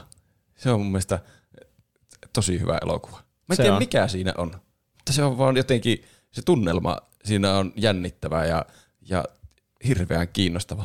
Ja se, se, se pahis tietenkin, se on se, ei ole Antonio Banderas, mikä, mikä, mikä, mikä se kaverin nimi on? Jig- Jigger, Jigger on se hahmon nimi, mutta onpa ärsyttävää. Antonio Pande. Ai Sorron näyttely. Oi ei, onpa... Nyt mun pitää oikeastaan... Mulla tuli vaan Joakim Phoenix vielä, mutta ei se ole myöskään se. Hardware Bardeen, joku semmonen. Javier Bardem, niin Niin. onkin. Yeah, kiitos. Niin se on kyllä varmaan parhaita pahiksia, mitä on elokuvissa. Ainakin minun mielestä. Hirveä kuumottava tyyppi.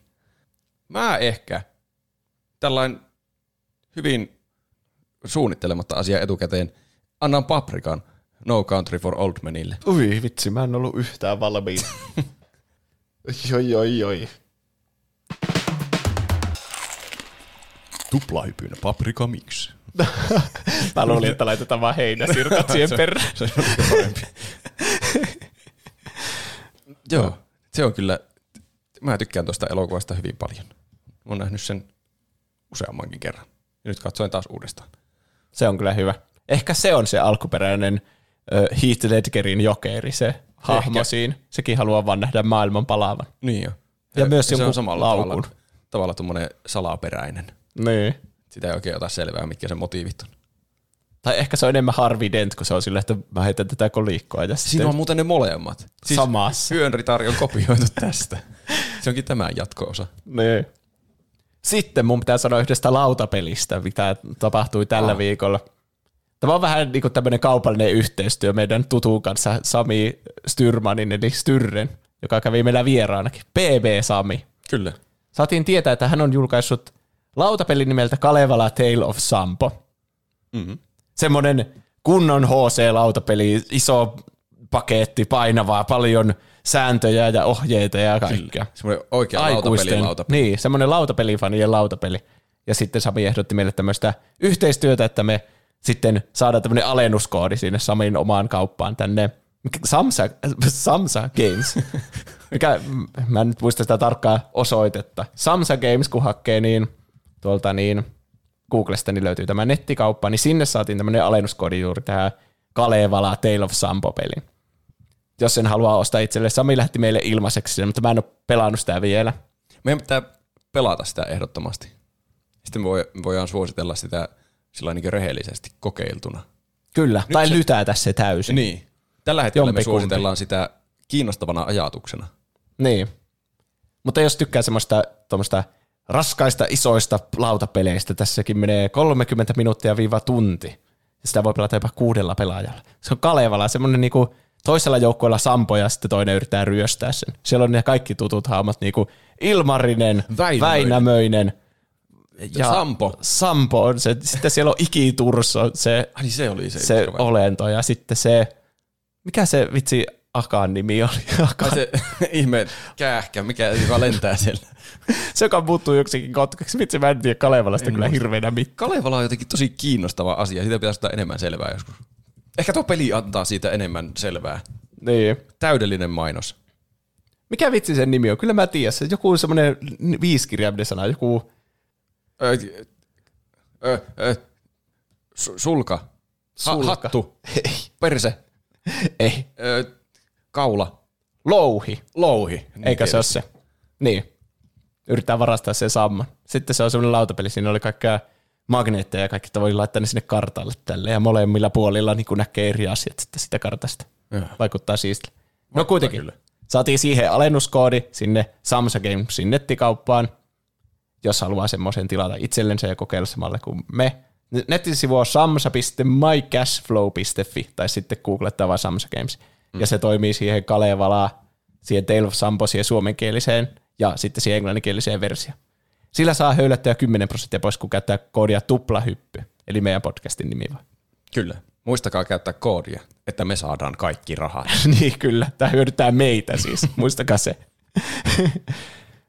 me niin, yritetään pelata sitä vaikka ensi viikkoon mennessä, niin voi kertoa sitten, mitä Joo. mieltä ollaan siitä tarkemmin, mutta vaikuttaa mielenkiintoiselta. Jotenkin Kalevala on sille alikäytetty niin kuin semmoinen brändi. Niin mäkin sanoisin. Se, että kun hirveän on kaikkea Norjan mytologia ja toria ja logia näkee joka paikassa, mutta sitten Kalevalasta niinku tulee tämmöinen emoji, kun Niin. kuulee niinku, mieti, ei ulkomailla vaikka kukaan tiedä Kalevalasta ja siitä tarustosta mitään. Ehkä kohta tietää. Niin. Pelaa Kalevala peliä. Varmaan. Kuulostipa mainokselta, mutta siis me tehdään tämä, Käytännössähän tämä oli. tämä oli käytännössä mainos. niin. Katsotaan, miten tämmöinen onnistuu. Mm. Ostakaa peli. Tai älkää, tehkää mitä haluatte, mutta jos käytätte meidän koodia, niin saatte se halvemmalla ainakin, jos ostaisitte muutenkin. Kyllä. Eli sitä tuplahyppykoodia siellä. Jossakin se ostoskorissa sen voi käyttää. Meille ei tullut mitään semmoisia hirveän varteen otettavia korjauksia, mutta aika pitkiä viestejä meille tuli. Öö, Joonas Niemiseltä tuli tosi pitkä perusteellinen viesti.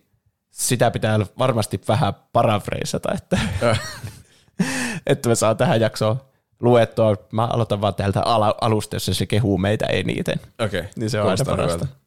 Hei tuplahyppi porukka, uusi kuuntelija Joonas täällä, hei, sattumalta löysin podcastin Spotifysta ja parin ekan jakson jälkeen teidän rento ote tähän hommaan herätti mielenkiinnon. Myös vahvasti nostalgiset aiheet liittyen peleihin ja popkulttuurin ovat osasyyllisiä siihen, että jäin koukkuun. Itse olen 87 syntynyt, joten samojen aiheiden parissa olen itsekin viihtynyt lapsuudessani, tosin hieman vanhempana kuin te.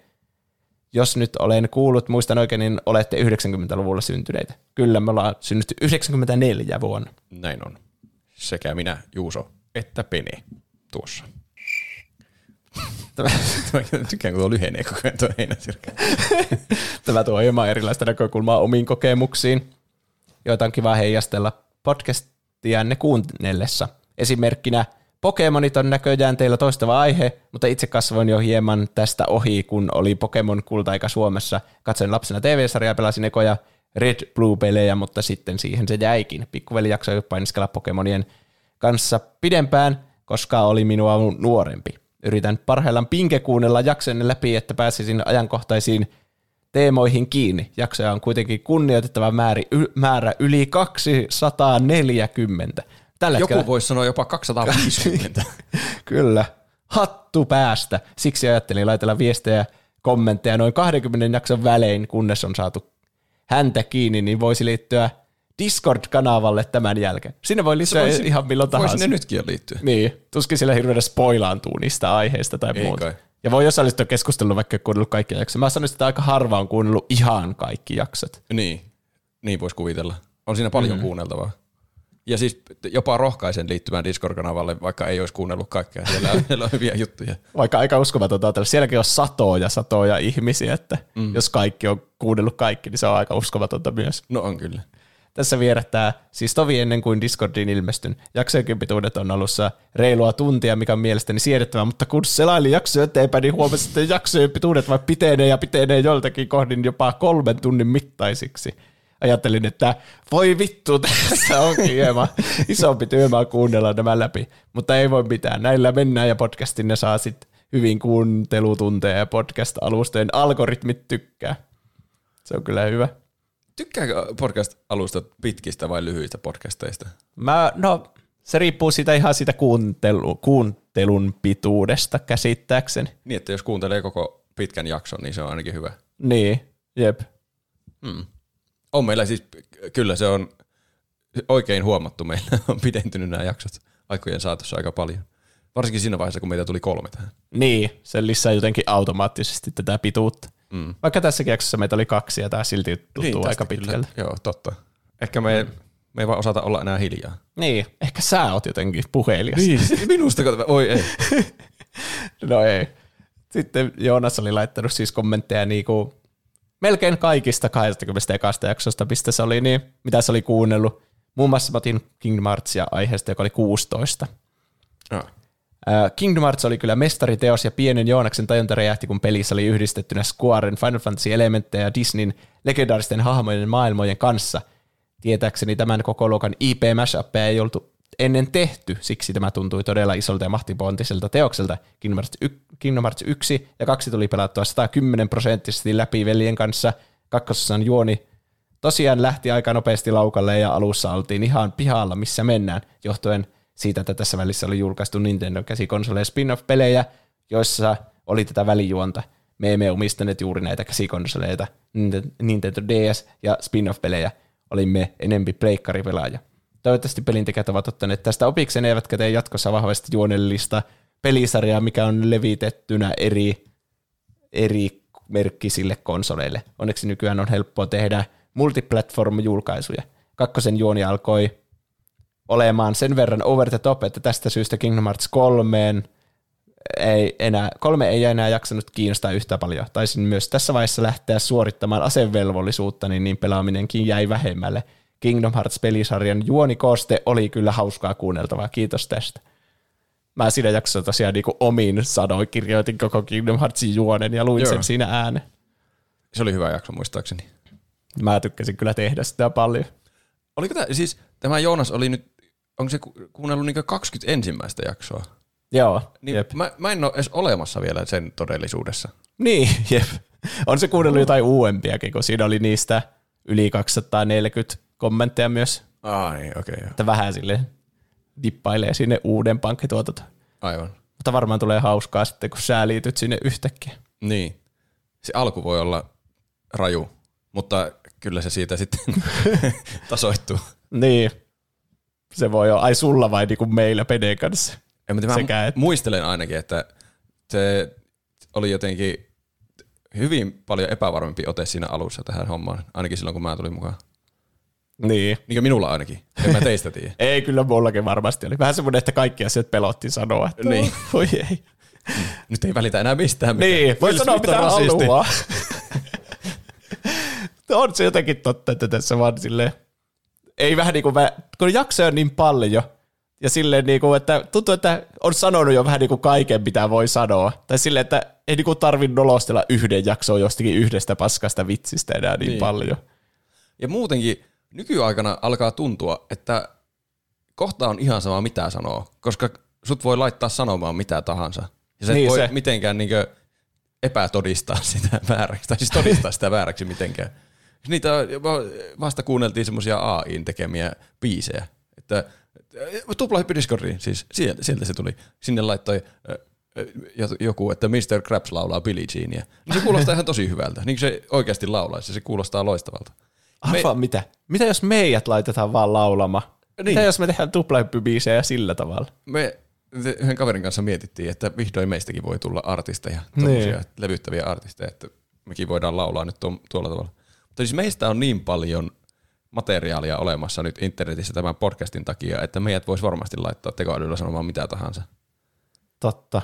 Älkää saako mitään pahoja ideoita tuosta. Se oli vain huomio. Me laittakaa mieluummin laulamaan niitä Joo. biisien kovereita. Se olisi aika siisti. Öö, sitten kaikenlaisia aiheehdotuksiakin tulee aina joka viikko. Artsikin laittaa. Jatko-osista tuli mieleen, että voisi tehdä jakson, jossa juontajat keksivät jatkoosan, vaikka arpomalla pelille ja tai elokuvalle lennosta. Tässäkin voisi käyttää tunnesgeneraattoria, minkä aiheen ympärille se juoni kietoutuu. Aika Siinä on siisti ihan idea. aihe kyllä. Koska niinku vaikka tuosta iRobotista olisi hauska alkaa spekuloimaan just, että mitä tapahtuisi niin. kakkososassa. Se Calvinhan on tietysti se pääpahis. Se ottaa hallinnan Niin. niin. tuosta ja menettää järkensä. Ja sitten siitä Sanista tulee hyvissä robottien pitää pelastaa päivä. Mm. Mutta sitä sitten voisi hioa tuota juonta sitten siinä, kun keskustelee. Siinä on hauska idea kyllä. Varmageddon laittoi sähköpostia, hei koikkelehtijät, pahus kun tulee kuunneltua lähinnä teitä töitä tehdessä ja aina kun tulisi niitä rakastia, rakastamianne korjauksia, niin on kädet täynnä eikä jälkeenpäin enää muista. Morbius että kuunnellessa muistan miettineen, että olettekaan katsoneet sen 90-luvun Spider-Man animaation. Käsittääkseni sarja on melko uskollinen itse sarjakuvalle ja saatte selityksen Morbiuksen alkuperällekin. Jos ei aina häiritä, että kaikki superihmiset sarjassa saavat alkunsa jostain radioaktiivisesta, niin mainiota katsottava. Itse vietin vauvaa hytkytellen useat yöt Spider-Manin ääressä. Toki kohdallani myös nostalgia on vahva, eikä e- ei ehkä ajallisesti osuu juuri teidän lapsuuteenne. Tässäpä silti hyvää. Tässäpä silti aiheen tynkää samalta ajaltahan myös muun muassa X-Men samalla palvelulla katsottavissa eli Disney, Disney Plusassa. Toinen elokuva-ehdotus oli se Resident Evil, joko kokonaisuutena tai vain Welcome to Raccoon City, joka löytyy Viaplaystä. Ei ole ehkä loistava elokuva, mutta pelisarjan ystävänä pidän siitä, että elokuva on kohtalaisen uskollinen kahdelle ensimmäiselle pelille. Aiemmat ressut ovat olleet kuraa alusta alkaen, mutta tämä saa minulta arvosanan seitsemän peleille uskollisuuden ansiosta. On mahtavaa bongailla miljöitä ja tapahtumia, jotka ovat peleistä tuttuja. Kuitenkaan leffan juoni ei seuraa täysin pelejä, mikä voitanee pitää lopulta pääasiassa plussana. Miinuspisteet tulevat Leonin tekemisestä täydeksi tumpeloksi ja huonoista tietokoneanimoinneista. Myös leffan mieleen kiintoisuus tipahtaa jokaisen kolmanneksen jälkeen karvan verran. Hmm. Iloista hyppelyitä, iloisia hyppelyitä, varmaan Kiitos samoin. Mä en ole Siinä oli- kattonut X, eh, Spider-Man enkä X-Men piirrettyä mielestäni pienen. Mä en muista. Ehkä ohimennen, mutta ei ole siis selkeitä muistikuvia. Mä oon joskus mm. Disney Plusasta katsonut sitä Spider-Man animaatiosarjaa, että ai täällä on tämmönenkin. Olisinkohan mä tätä katsonut tätä pienempänä. Mutta sitten mä jotakin jaksoa katsoin vähän matkaa, eikä se ihan hirveästi soittanut kelloja. Joo. Kuulostaa huvittavalta, että aina joku radioaktiivinen eläin vaan Niin jo. purasee jotain. Hähä, minä olen orava mies. olen poromies. Mikä nyt sattuu vaan puraisemaankaan. niin. Pirajamies. Jep. Olen lintuinfluenssamies. Niin. Mm. Mikä olisi joku tosi peliä. Mä yritän keksiä vielä hauska, mutta ehkä se on mahdotonta. Hmm. Mm. Jos taudit lasketaan, niin sitä nyt voi saada vaikka mitä. Niin. Olen kyykärmemies. Kuulostaa kyllä hauskalta. Siitä pitäisi joku tehdä parodia, että koko ajan tulee uusia supersankareita, joilla on eri teema. Hetkinen, se on vähän niin kuin One Punch Manissa niitä tyhmiä supersankareita. Ah, tämäkin oli jo tehty. Aina kun keksii jotakin, niin se on jo tehty. Japanilaiset, ne aina keksii kaiken. Ne on tehnyt periaatteessa kaiken. Juuso saa keksiä nimimerkin. Oh. Ää, voi ei. Mun pää lyö aivan. Lintuinfluenssa. Lintuinfluenssa mies. no niin. Täysin itse keksimään nimimerkki. Mistä jotenkin? Noin nopeasti vielä tuli kuin apteekin hyllyltä. Musta on huvittava, että me puhuttiin eri eläimistä ja niiden purasemista, niin se on lintuinfluenssa mies. Se ei ole lintumi. Ei. Hoho. Moi mormaajat. Moi. Kävin tällä viikolla katsomassa Barbie-elokuvan. Leffa oli tosi hauska ja meemikäs, mutta samalla myös syvällinen ja kantaa ottava. Näyttelijät onnistuvat rooleissa, varsinkin Margot Robbie. Suosittelen mennä katsomaan ja kannattaa viime viikolla ehdotettua Barbenheimer-aihetta. Sen lisäksi olen myös lukenut teidän suosittelemana Operaatio Ave Maria-kirjaa. Ja kirjan lopussa kerrottiin, että kyseisestä kirjasta tehdään elokuva-adaptaatio. IMDBssä ja muilla uutissivuilla selvisi, että tämä tieto pitää paikkansa. Elokuvaa ohjaa Phil Lord ja Christopher Miller, jotka ovat olleet osana Miles Mora- Moralesin Spider-Man-leffojen tuotantoa. Ja eikö ne ole tehnyt Oho. Lego-elokuva? Mitä ne on tehnyt? Nyt en osaa sanoa. Phil Lordi, IMDB auki. Ne on hyviä ohjaajia. Tuo Voi kuulostaa jumala. mahtavalta. Se paranee vielä. Oi, Mitä ne on ohjannut? Mä katson äkkiä. Ö, 21 ja 22 Jump Street ja The Lego Movie. Ui vitsi, nehän on hyviä tekemään tommosia komedioita. ja Mutta se- Spider-Verse-hommat. Niin. Ja Mitchellin perhe ja koneiden kapina, se oli kans yllättävän hyvä. Aha. Ö, ö, ö, pääroolissa on kup, kukapa muukaan kuin Ryan Gosling, joka ilmeisesti näyttelee Ryland Gracea. Jos ja kun elokuva julkaista, niin tehkää siitä aihe. Ootte parhaita morbaa ja juontajat. Kiitos. Siitä tehdään kyllä aihe. Todellakin. Vähän siisti. paras kirja, mitä mä oon lukenut. Se, että se voi tuottaa vain pettymyksen se elokuva, Niin. mutta mä haluan silti Jep. nähdä se ehdottomasti. Mutta Ryan Gosling on ehkä niinku uusi mun lempinäyttelijä, jos ei se ollut ennen tätä. Kyllä mäkin, mäkin Se saattoi olla Goslingista. aikaisemminkin. Mutta se on tosi hauska siinä Barbie-leffassa. Ei jumalauta. Jumalauta. Kaikkien pitäisi mennä katsomaan Barbie. Siinä on teille tekemistä. Minkä katsomaan Barbie ja Oppenheimer, niin puhutaan niistä ensi viikolla sitten tällä podcastissa. Se on kyllä jo konkreettiset suunnitelmat. On. Ja jos Otellessa haluaa tukea meitä Patreonissa, laittaa meille rahaa, niin sitten se onnistuu tuota helposti menemällä osoitteeseen patreon.com kautta tuplahyppy eurosta ylöspäin. Saa meidän testinauhoitukset ja kaikki mainokset arkistoituna. Siellä saa kuunnella ihan mitä haluaa. Se vissiin tulee semmoiseksi podcast-fiidiksi, vaikka jossakin podcast-sovelluksella voi kätevästi kuunnella ja tilata niitä. Hmm. Öö, öö, öö. Mutta jos laittaa 10 euroa tai enemmän, niin voi olla tuottaja, jolloin sitten on tämmöinen kiitos oikein vielä sitten tässä jakson lopussa jokaiselle Kyllä. tuottajalle ja sitten saa siellä Discordissa olla siellä eri värisellä nimimerkillä siellä listan kärjessä ja kaikkea niin osoittaa rakkauteen, jos saat teboiliin. ja tällä viikolla tuotteena meillä on, katsokaa Stargate, Mr. Arctic 197, Emppu, meidän lempikuuntelija Suuri Pieru. Hei hetkinen, seis. Huldonen, Mursuperhonen, Yötöitä tekevä ja tupla triplahypyn julkaisuaikaan tyytymätön Nude22 PS lupauduin antamaan kaikki rahani Mr. Ukolle. Saimaan Norppa, Kas, Petsku, 6V Kusimuna, Helena, Nahkasikari, Enemi Maaria, Styrre, Moussi, Tumppitsone, Larso, Massiivinen Pökäle. Keetor, hei tässä tuplahypyn kirjanpidosta Sauli Moro, tarkistettiin tuossa verot ja oikein ne on, pitäisi palautuksiakin saada. No niin. Oi, aika hyvä. Toistaiseksi paraat päivänsä Morban Dyrenair. Hirveetä ajatella, että jos Dyrenair on jotain ollut vaikka onnettomuudessa ja murtanut jalkansa ja sitten se on tullut paraat päivänsä Morban. Toivottavasti ei. Hei, olen Pene Tuplaypyste, niin kuin Juuso viime kerralla. Myös minä lupaudun antamaan nimimerkille Nude22 kaikki rahanikkiä. Whisky ja piipari. Kiitos paljon tälle porukalle. Paljon kiitoksia. Öö, meitä voi tuhoa, tuhota. Tuota meitä voi tuota antamalla huonoja arvosteluja. Älä kerro sitä niille. no.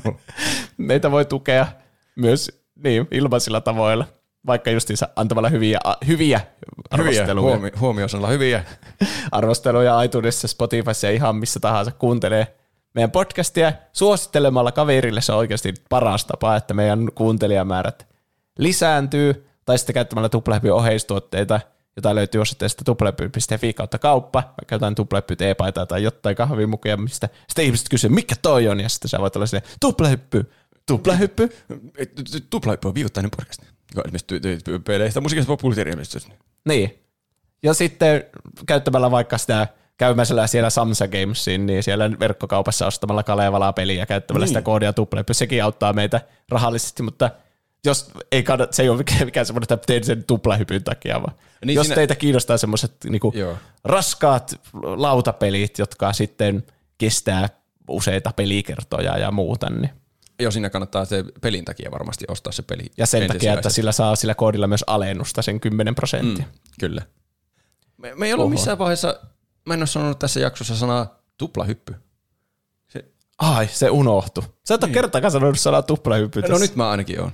Niin, meille voi lähettää viestejä, kysymyksiä, kommentteja, aiheutuksia ja meemejä. Se unohti jotenkin sanoa. Joo, mä mm. nyt tajusin vasta. No, meidät löytää Instagramista ja Twitteristä nimellä Tuo tupla hyppy. sekä sähköpostiosoitteesta, joka on Ai, ai niin. Podcast at tuplahyppy.fi. tuokin olisi voinut käyttää heinäsirkka. niin olisi. olisi hyvä. Kukaan ei vaan tiedä, mihin lähettää viestiä. Niin.